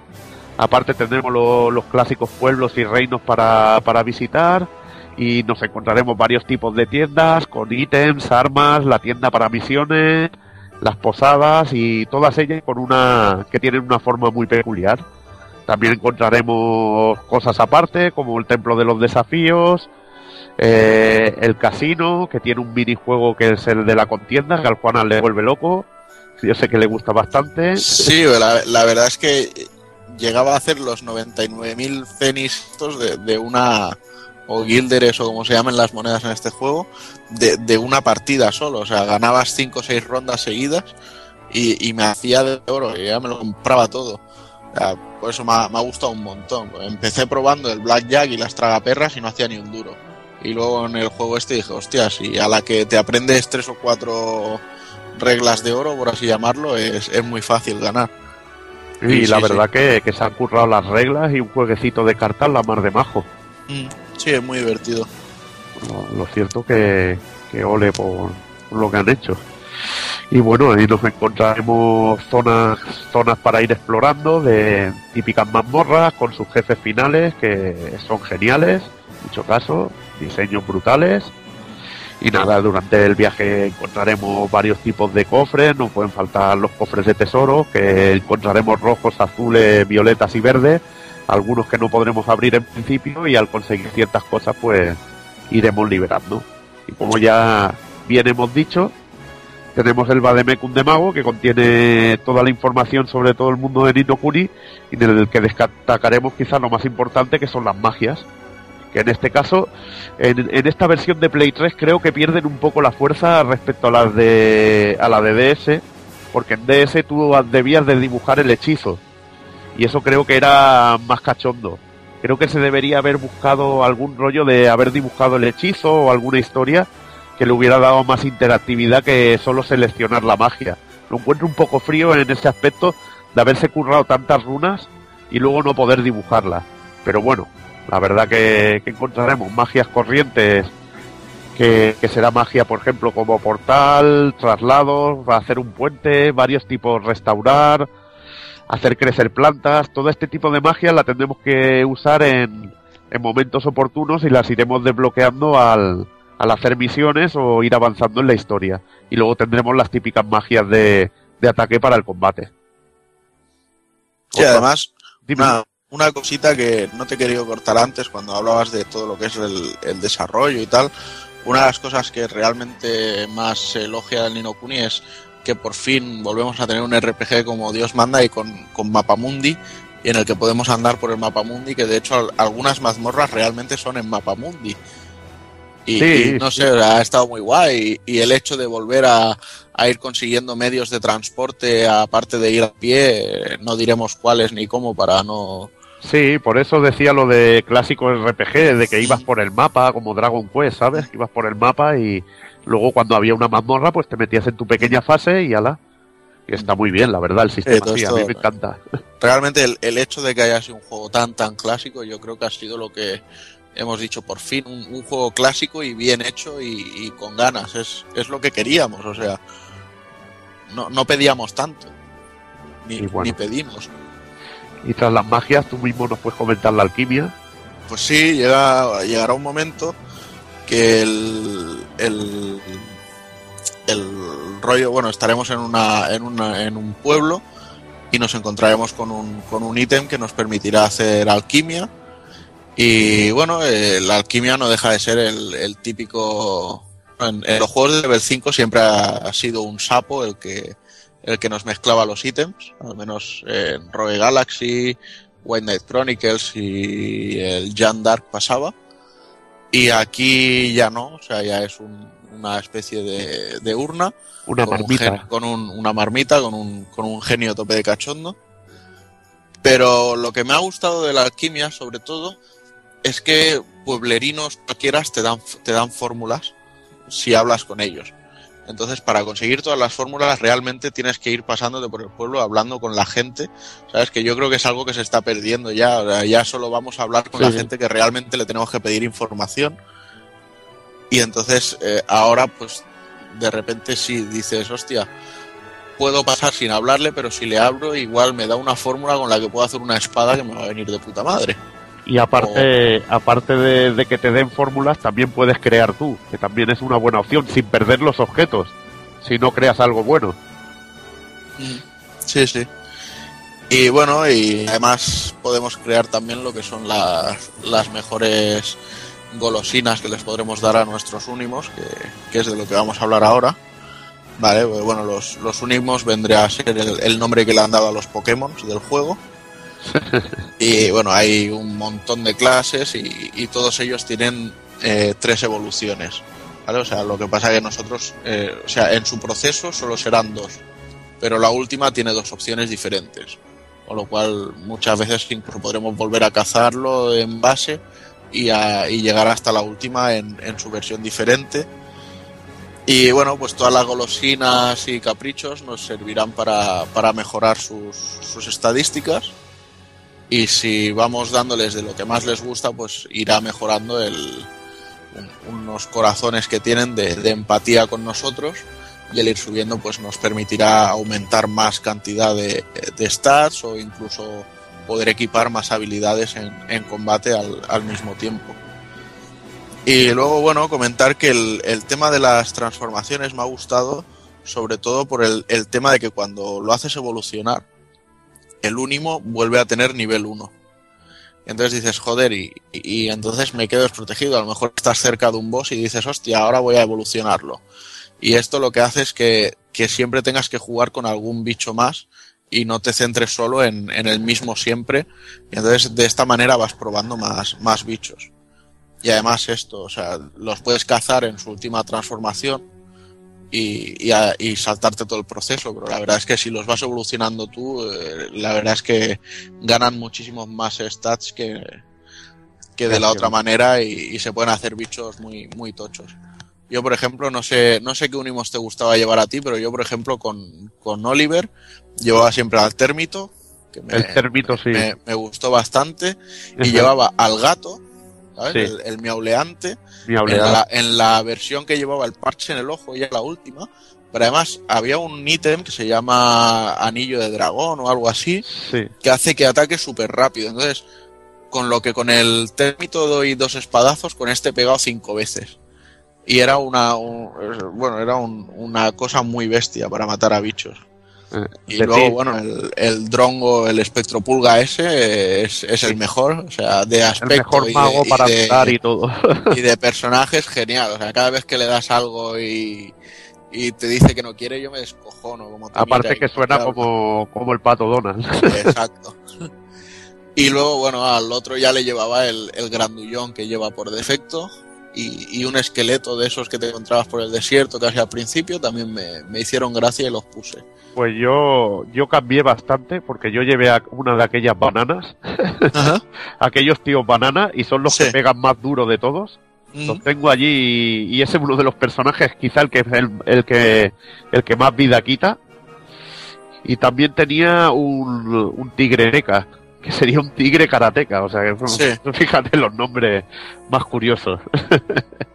Y la verdad que me funcionan muy bien, y lo bueno que yo creo que casi todos los bichos funcionan bien, y al subirlos de nivel, si los sabes adaptar, pues yo creo que se adaptan a tu sistema. Y además, aparte de que cada personaje es afín a un tipo de únimo, y si le buscas ese tipo de únimo, el equipo funciona mejor, y está muy bien eso. Mm. Y bueno, hablando del sistema de combate, decir que manejaremos a los personajes principales, que tienen habilidades propias. Por ejemplo, Oliver tiene la magia, Esther tiene usa el instrumento musical, y Jairo utiliza un gancho, que está especializado en robos y estas cositas que tanto le molan al personaje.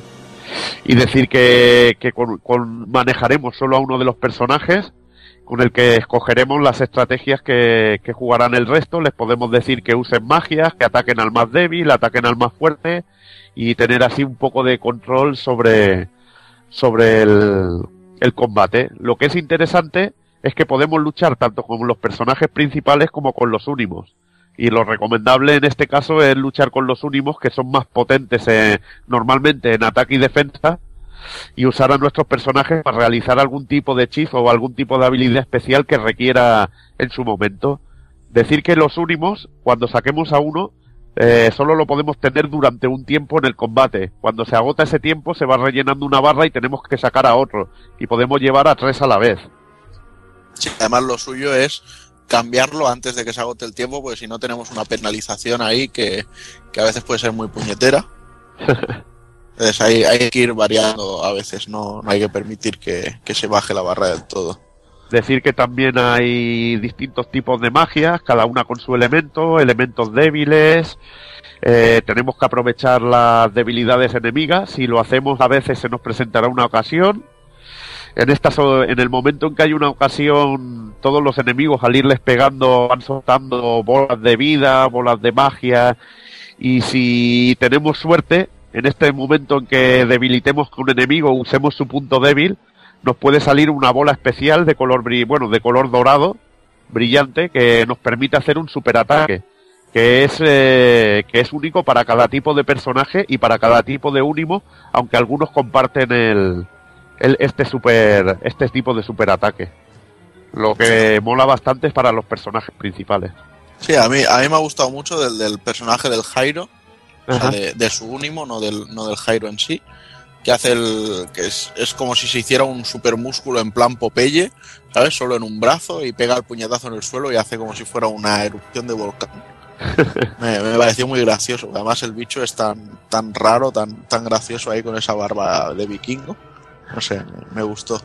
También ese lo puedes hacer motero heavy al final y cosas así. Sí. Decir que también tenemos la posibilidad de defendernos, que es súper útil, porque a veces los enemigos, la verdad que el combate va a tiempo real, y a la vez que atacamos, los enemigos también van preparando sus ataques y sale un pequeño mensaje. Y si somos buenos calculando cuando un enemigo nos va a hacer un ataque y nos defendemos, es lo más eficaz y lo mejor que podemos hacer. Decir que también tendremos, a partir de cierto punto, tendremos incluso las invocaciones, que es algo que me chifla, volver a tener ese tipo de poderes mágicos. Y nada, lo único que puedo criticar yo en este aspecto del sistema de combate es que se me hace a mí un poco sencillo, de que no necesito una estrategia muy complicada para ganarlos, y es lo único que no me ha gustado del juego, que bueno, ya lo diré en las conclusiones finales, pero bueno, lo encuentro sencillo, pero igualmente el sistema de combate es muy funcional. Sí, yo también lo he visto así, o sea, el sistema de combate es muy divertido y muy dinámico, pero no supone un reto real, o sea, realmente cuando ves que el enemigo suelta un mensajito, pasar a defender o a esquivar, y luego de ahí ya darle con todo lo gordo, como aquel diría, pues no hay más factor estratégico aquí. Incluso a veces mueren los compañeros y ni te molestas en revivirlos porque te hacen menos servicio que apañándote tú solo. Pero sí, bueno, es también un poco lo que hablábamos, ¿no? Que han querido quizá enfocarlo a que lo pueda jugar de forma accesible cualquier crío y cosas así. Y entonces pues el juego en sí ha sacrificado un poco esto, pero bueno, que eso tampoco exime que le pudieran haber puesto un nivel de dificultad quizá un poco superior y que si tú querías elegirlo pues lo ponías y ya está. Y bueno, pero bueno, y nada, lo que sí que tiene mucha chicha al juego es todo el tema de misiones extra y postgame y tal.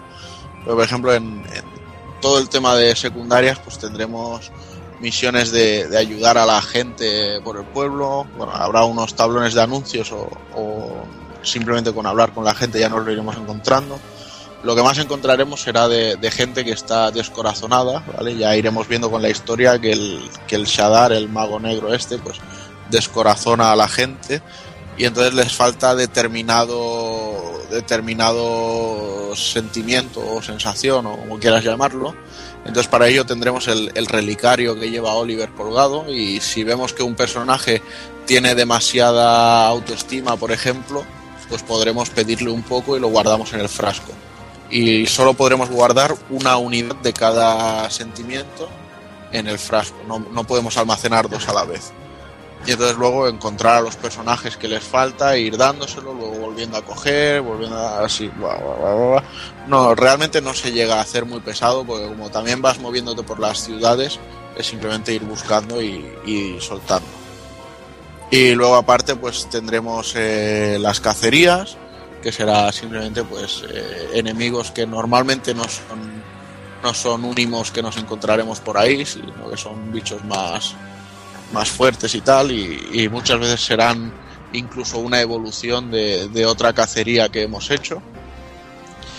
Y luego pues bueno, también tendremos al principio del juego nos encontraremos por ahí escondido a un tal Horacio que nos pedirá que le vayamos resolviendo acertijos y nos propondrá uno, y cuando lo resolvamos se irá a otra ciudad y así irá acompañándonos durante todo el juego. Y la verdad es que os recomiendo a todos que lo hagáis porque vale la pena. Aparte desbloqueas hechizos y más cositas que te hacen falta, bueno, y que te ayudan en la misión. Exacto. Decirte, bueno, que se te ha olvidado una pequeña cosilla sobre las misiones que nos irán dando, como bueno, que nos irán dando una parte de la recompensa por la misión. Tendremos una cartilla de sellos que nos irán llenando al cumplir misiones y cacerías. Y estas cartillas las podremos canjear en una cartilla de premios por unas ventajas a la hora de explorar el universo de Ni no Kuni, ya sean los diversos vehículos, o ventajas para el combate, ya sea en más experiencia, descuentos en las tiendas, etcétera, etcétera. O incluso gilipolleces que no sirven de nada, pero que todos usamos, porque yo compré el salto, lo primero de todo. Que el salto realmente no hace ninguna falta en el juego, pero iba por la ciudad y por todos los sitios saltando, plip, plip, plip, plip. Era un vicio darle al botón mientras hacía cosas, no sé. Pero sí, no, y la verdad es que yo todavía me quedan cosillas por desbloquear de la cartilla, de la última fila, que son las que más piden. A mí me queda solo una. Pero bueno, sí, a mí me quedan dos o tres. Pero bueno, sí, la verdad es que es un aliciente a ir haciendo las misiones secundarias, porque ya aparte del dinero y las cosas que te dan o objetos, pues siempre vas sumando sellos y puedes desbloquear más cosillas. Y luego, bueno, pues también tendremos por ahí el Templo de los Desafíos, que al principio será un lugar que tenemos que visitar directamente, o sea, por huevos, vaya, y luego pues ya se convertirá en el típico coliseo que encontramos en todos los juegos, y en el que además podremos ir canjeando los tickets que consigamos de unimos raros o los que pillemos por DLC y cosas así. Será ahí donde podremos canjearlos. Aparte que el Templo de los Desafíos propone una de las fases más divertidas de puzzles, yo creo. La verdad que la primera vez que lo visitéis os sorprenderá el primer desafío. Bueno, uno de los desafíos que tienes que cumplir para hacerte un mago. Sí, la verdad es que tenía dos o tres cosillas que estaban... A mí me gustaba mucho. Bien, sí. Estaba muy bien pillado, la verdad. Y bueno, otra de las cosas muy interesantes que viene en el Vademecum de Mago, es aparte del mundo de Ni no Kuni, que son los lugares del mundo. Que al entrar en las distintas posadas obtendremos información de las regiones que aparece, y nos aparecerán reflejadas en el libro, y nos permitirá localizar y conocer todo el mundo de Ni no Kuni, los distintos continentes e islas que tiene. Y si queremos información, pues tenemos nuestra Rocapedia, que nos explicará cualquier cosa que queramos saber sobre el juego en sí. Comentar que tras acabarnos el juego tenemos una vida bastante brutal. Yo mismo, por ejemplo, acabé el juego con 50 horas y ya llevo 60 haciendo más misiones extra y continuando la historia, teniendo mucho más material para disfrutar y retos de combates más difíciles que, por ejemplo, para el jugador de RPG más veterano como podamos ser Juanan y yo, pues nos lo hacen más divertido. Sí, realmente creo que es que cuando salió Ni no Kuni, luego en Japón salió bastante DLC de misiones y cosillas así, y después cuando hicieron la versión best esta de bajada de precio, lo sacaron todo junto, y realmente esta es la edición que nos ha llegado a nosotros, la de todo el contenido a la vez. Ajá. Entonces es todo, imagino que es todo el post-game que tenemos, y la verdad es que sí que es muy de agradecer que te pasas el juego, ves el final y te quedas, hostia, qué guay ha sido, no sé cuánto, y el mensajito, ahora tienes un cojón más de cosas por hacer. Bueno, no así literal, pero viene a decirte eso. No, y que son pruebas más difíciles y que te lo hace más divertido. Ya te digo que el juego es lo único que peca para mí de la dificultad, y creo que este extra de poder seguir al acabarlo lo hace más apetecible. Sí, la verdad es que sí. Y bueno, siguiendo con el aspecto artístico, aparte de los sensacionales diseños de Ghibli, todas las intros animadas que tenemos, que son una auténtica maravilla, hablaremos un poco de la música, que acompaña de maravilla música orquestal de Mamoru Fujisawa, conocido como Yoe Hisaishi, compositor y director de orquesta que ha participado en más de 100 películas y que su trabajo va muy unido al del gran Hayao Miyazaki, que poco podemos decir ya de este hombre. Y bueno, que Juanan encuentra también que a pesar de su gran trabajo, encuentra alguna cosilla que le hubiera gustado que se hubiera pulido mejor, ¿verdad? Pues sí, a ver, no pulido, porque imagino que este hombre no tendrá la culpa tampoco. Sí. Pero ya en lo mismo que tú has dicho, ya se denota el por qué viene este problema. Pues ha participado en más de 100 películas y su trabajo va muy unido a lo que es las películas de Hayao Miyazaki y tal. El tema es que para un videojuego, o sea, cuando hace el tema principal o las músicas de una mazmorra o un pueblo y tal, son todos cojonudos y siempre tienen un detalle que te hace, o sea, yo por ejemplo escucho la melodía de Motorville y sé directamente que es la de Motorville porque me transmite mucha cosa de lo que estoy viendo en ese mapa. O sea, la música me da mucha información. Sin embargo, lo que ha pasado es que las músicas de las batallas el principio de orquesta es muy repetitivo, y entonces a lo mejor se pasa los 20 primeros segundos repitiendo los mismos acordes. Entonces cuando ya estás haciendo combates de estos que en 10 segundos te los liquidas, llega un momento que es que nunca escuchas música, sino que escuchas el titiri titi titiri titi y pim. Y luego entras a otro combate titiri titi titiri titi pim, fuera, ¿sabes? Entonces se hace muy muy pensado, no la música de la batalla, sino el principio de esa música, porque muchas veces es lo único que vas a escuchar. Y yo le achaco este problema a eso, a que como está acostumbrado a cine y cosas así, que todo tiene una medida exacta, en este aspecto que son las batallas, pues que no le hayan cogido el timing. Pero aún bueno, así es brutal todo. Aparte de él, también puede ser problema del sistema de juego que los combates sean muy fáciles y duren poquito. Porque hay combates que los combates especiales y eso, la música sí que la llegas a disfrutar más. Sí, sí, sí. Y bueno, ahora para terminar, simplemente deciros que a mí personalmente Ni no Kuni me ha parecido una auténtica maravilla, salvo el problema de que quizás le falta algo de dificultad y de que me da un poco de rabia que digan, este que está destinado al público infantil, porque creo que el juego tiene una historia muy buena, con unos momentos realmente buenos, tiene su toque oscuro y realmente muy oscuro y giros de argumentales muy buenos, y creo que es un juego que llamará la atención tanto al jugador de RPG veterano como al novel, y que creo que merece muchísimo la pena. Solo por el diseño ya de Ghibli es auténticamente increíble, la traducción es muy buena. Simplemente te reirás cuando veas lo de la vaca Lifa y todas esas historias. Y realmente súper recomendable. Me parece un juego magnífico y que no deberíais perderos. Bueno, pues por mi parte decir que técnicamente lo veo un juego excelente. O sea, tiene unos gráficos increíbles. No he visto dientes de sierra por ningún sitio. El sistema de combate es súper dinámico y no he sufrido ralentizaciones. Las músicas maravillosas. O sea, me podría pasar horas solo diciendo lo mucho que me ha encantado todo.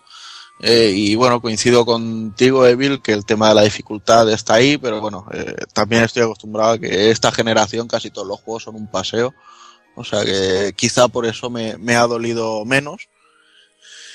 Y bueno, pues Ni no Kuni es como ya decía en el análisis que hice en el blog, es una guía al camino de la madurez, ¿no? O sea, la historia es como un cuento de hadas que luego resulta ser un camino interior que vas recorriendo y que tiene mucho mensaje ahí interno, y que, bueno, aunque el guión sea de Akihiro Ino y no de Ghibli, quizá también veo mucho paralelismo en como a veces son, pues decimos, bueno, Ghibli, películas para niños, sí, pero a ver quién es el machote que aguanta La tumba de las luciérnagas sin llorar, ¿no? O sea, ahí está. Es que creo que la cosa tiene su trasfondo y su mensaje y su, no sé, que se puede aprender mucho de la historia, por mucho que no podemos explicarlo porque spoilearíamos, pero es que tiene unos momentos tan potentes, tío, que es muy potente. Sí. Ya lo he dicho, giros argumentales, pero no es solo los giros, sino a nivel sentimental y de subhistorias que hay, los mundos entrelazados, sentimientos de odio que se arraigan en la gente. Es muy bueno, trabaja muy bien, creo que está muy trabajado en ese aspecto el juego. Y bueno, vosotros porque tenéis el Metal Gear Rising ahí, pero yo ya digo que para mí estoy prácticamente seguro de que si no hay ninguna sorpresa rara, Ni no Kuni es mi juego del año. Pues nada, yo creo que ha quedado suficientemente claro que si algo tiene Ni no Kuni es amor. Yo creo que yo lo tengo medio empezado y simplemente los primeros minutos ya te denotan ese mimo que hemos destacado durante todo el análisis, ese mimo de la edición nuestra y esa fusión, ¿no?, del estilo de Ghibli con el estilo de Level 5 y como decía Takokun ahora mismo, yo creo que se retroalimenta uno del otro, ¿no? Yo creo que Level 5 le ha dado una historia muy del tipo Ghibli y bueno, yo creo que el juego es una maravilla y estoy contado con de que estará muy muy arriba en los GOTY y estará peleando mano a mano con Racing casi seguro. Así que nada, yo creo que ya ha quedado claro que Ni no Kuni es un esencial en toda la estantería de todo lo que le guste los juegos y vamos a ir a por el ending.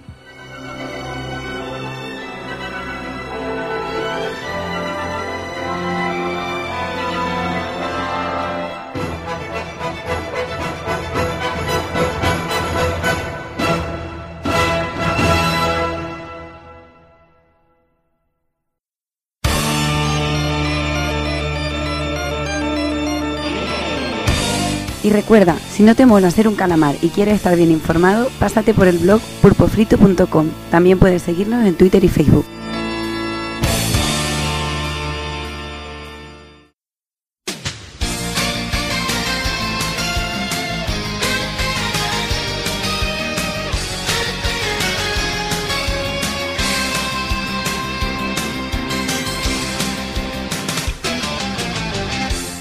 Y llegamos ya al final de este programa. Como augurábamos desde un principio, la cosa se ha alargado un poquillo, pero bueno, yo creo que ha merecido la pena, y dando por ahí esas cositas, viendo las noticias tan extensas, el Metal Gear y algunas cosillas que teníamos que hablar de un ratito, y bueno, el análisis de ese gran juego que es Ni no Kuni, yo creo que está justificado. Así que vamos a ir ya despidiendo al personal, que se vaya a dormir, que algunos trabajan, como el señor Hazard, y que bueno, que hay que irse a dormir, ¿no, Hazard? Sí, pero yo creo que primero, para dormir mejor, tener pesadillas, me echaré una partidita a Aliens Colonial Marines. Bien hecho, hombre. Y, sí, yo creo que con eso es peor que un café. Y bueno, nada, para el mes que viene tenemos marzo, que tenemos unos cuantos juegos, tenemos el Tomb Raider, Naruto... Es que yo creo que este mes va a ser... Vamos a tener que elegir lo que comprar, porque con tanto gasto... Sí, hay mucha cosita y tendremos que seleccionar mucho. Además tenemos que elegir un juego para analizar, que va a ser lo complicado. Pero bueno, habrá que ponerse de acuerdo.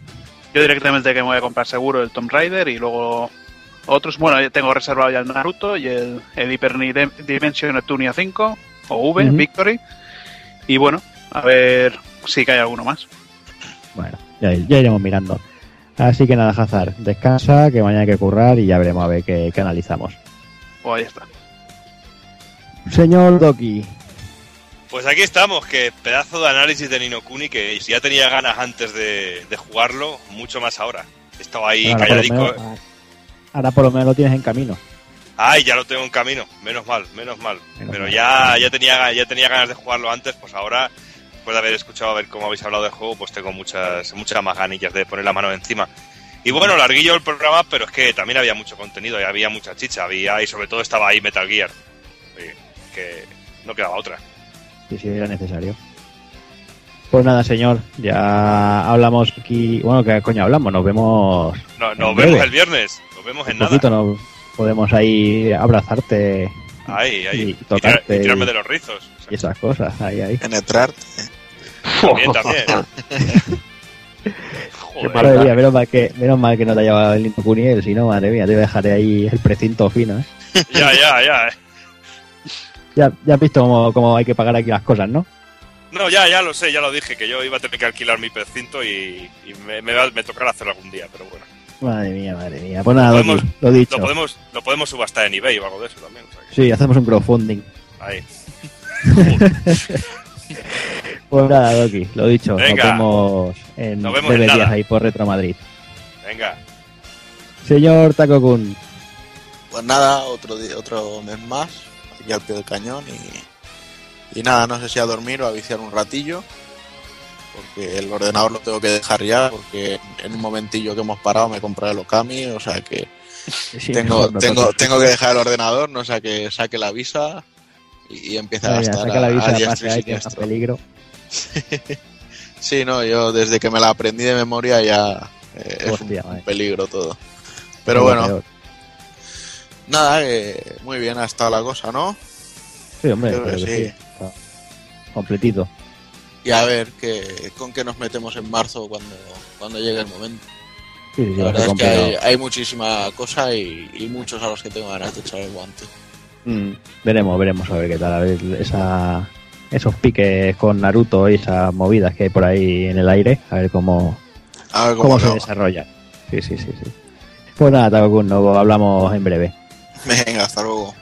Y nada, ya me termino de despedir del señor Evil Ryu, que creo que se quiere ir corriendo a ver si se termina ya el Rising de una vez. Sí, me queda ya muy poquito y nada, si habéis tenido miedo este mes con lo que ha durado el programa, esperaos al que viene, que puede dar más miedo a uno. O sea que... Sí, ¿sabes el problema? Que con todo lo que sale, creo que vamos a coincidir muy pocos en lo que compremos. Vaya, seguramente. Y entonces todo el mundo querrá cascar de lo que se ha comprado, o sea que, madre mía, el apartado de las novedades va a durar hora y media tranquilamente. Seguramente. Esperemos que el mes no haya muchas noticias y así, mira, compensaremos un poquillo una cosa con otra. Y nada, pues lo dicho, tú lo mismo, nos vemos en breve para Madrid. Y sí, nada, estaremos allí con un montón de locos. Empezaremos a preparar el retro y prepararemos un reportaje también para hablar de Retro Madrid ahí en el Retro Pool Podcast. Y bueno, ya sabes tú que vamos a dar caña por ahí por Madrid. Venga, allí nos vemos. Pues nada, señor, no cortes mucho, ¿eh? No, un poquito solo. Venga, señores. Y nada, al resto, pues como siempre, que portarse bien. Espero que hayáis pasado bien un ratito, os hayamos hecho pasar un buen rato y nada, que como lo he dicho, de aquí 15 días nos oímos en el retro y de aquí un mes más aproximadamente pues en el programa 17. Así que nada, señoras, señores, niños y niñas, a portarse bien y un saludo a todos.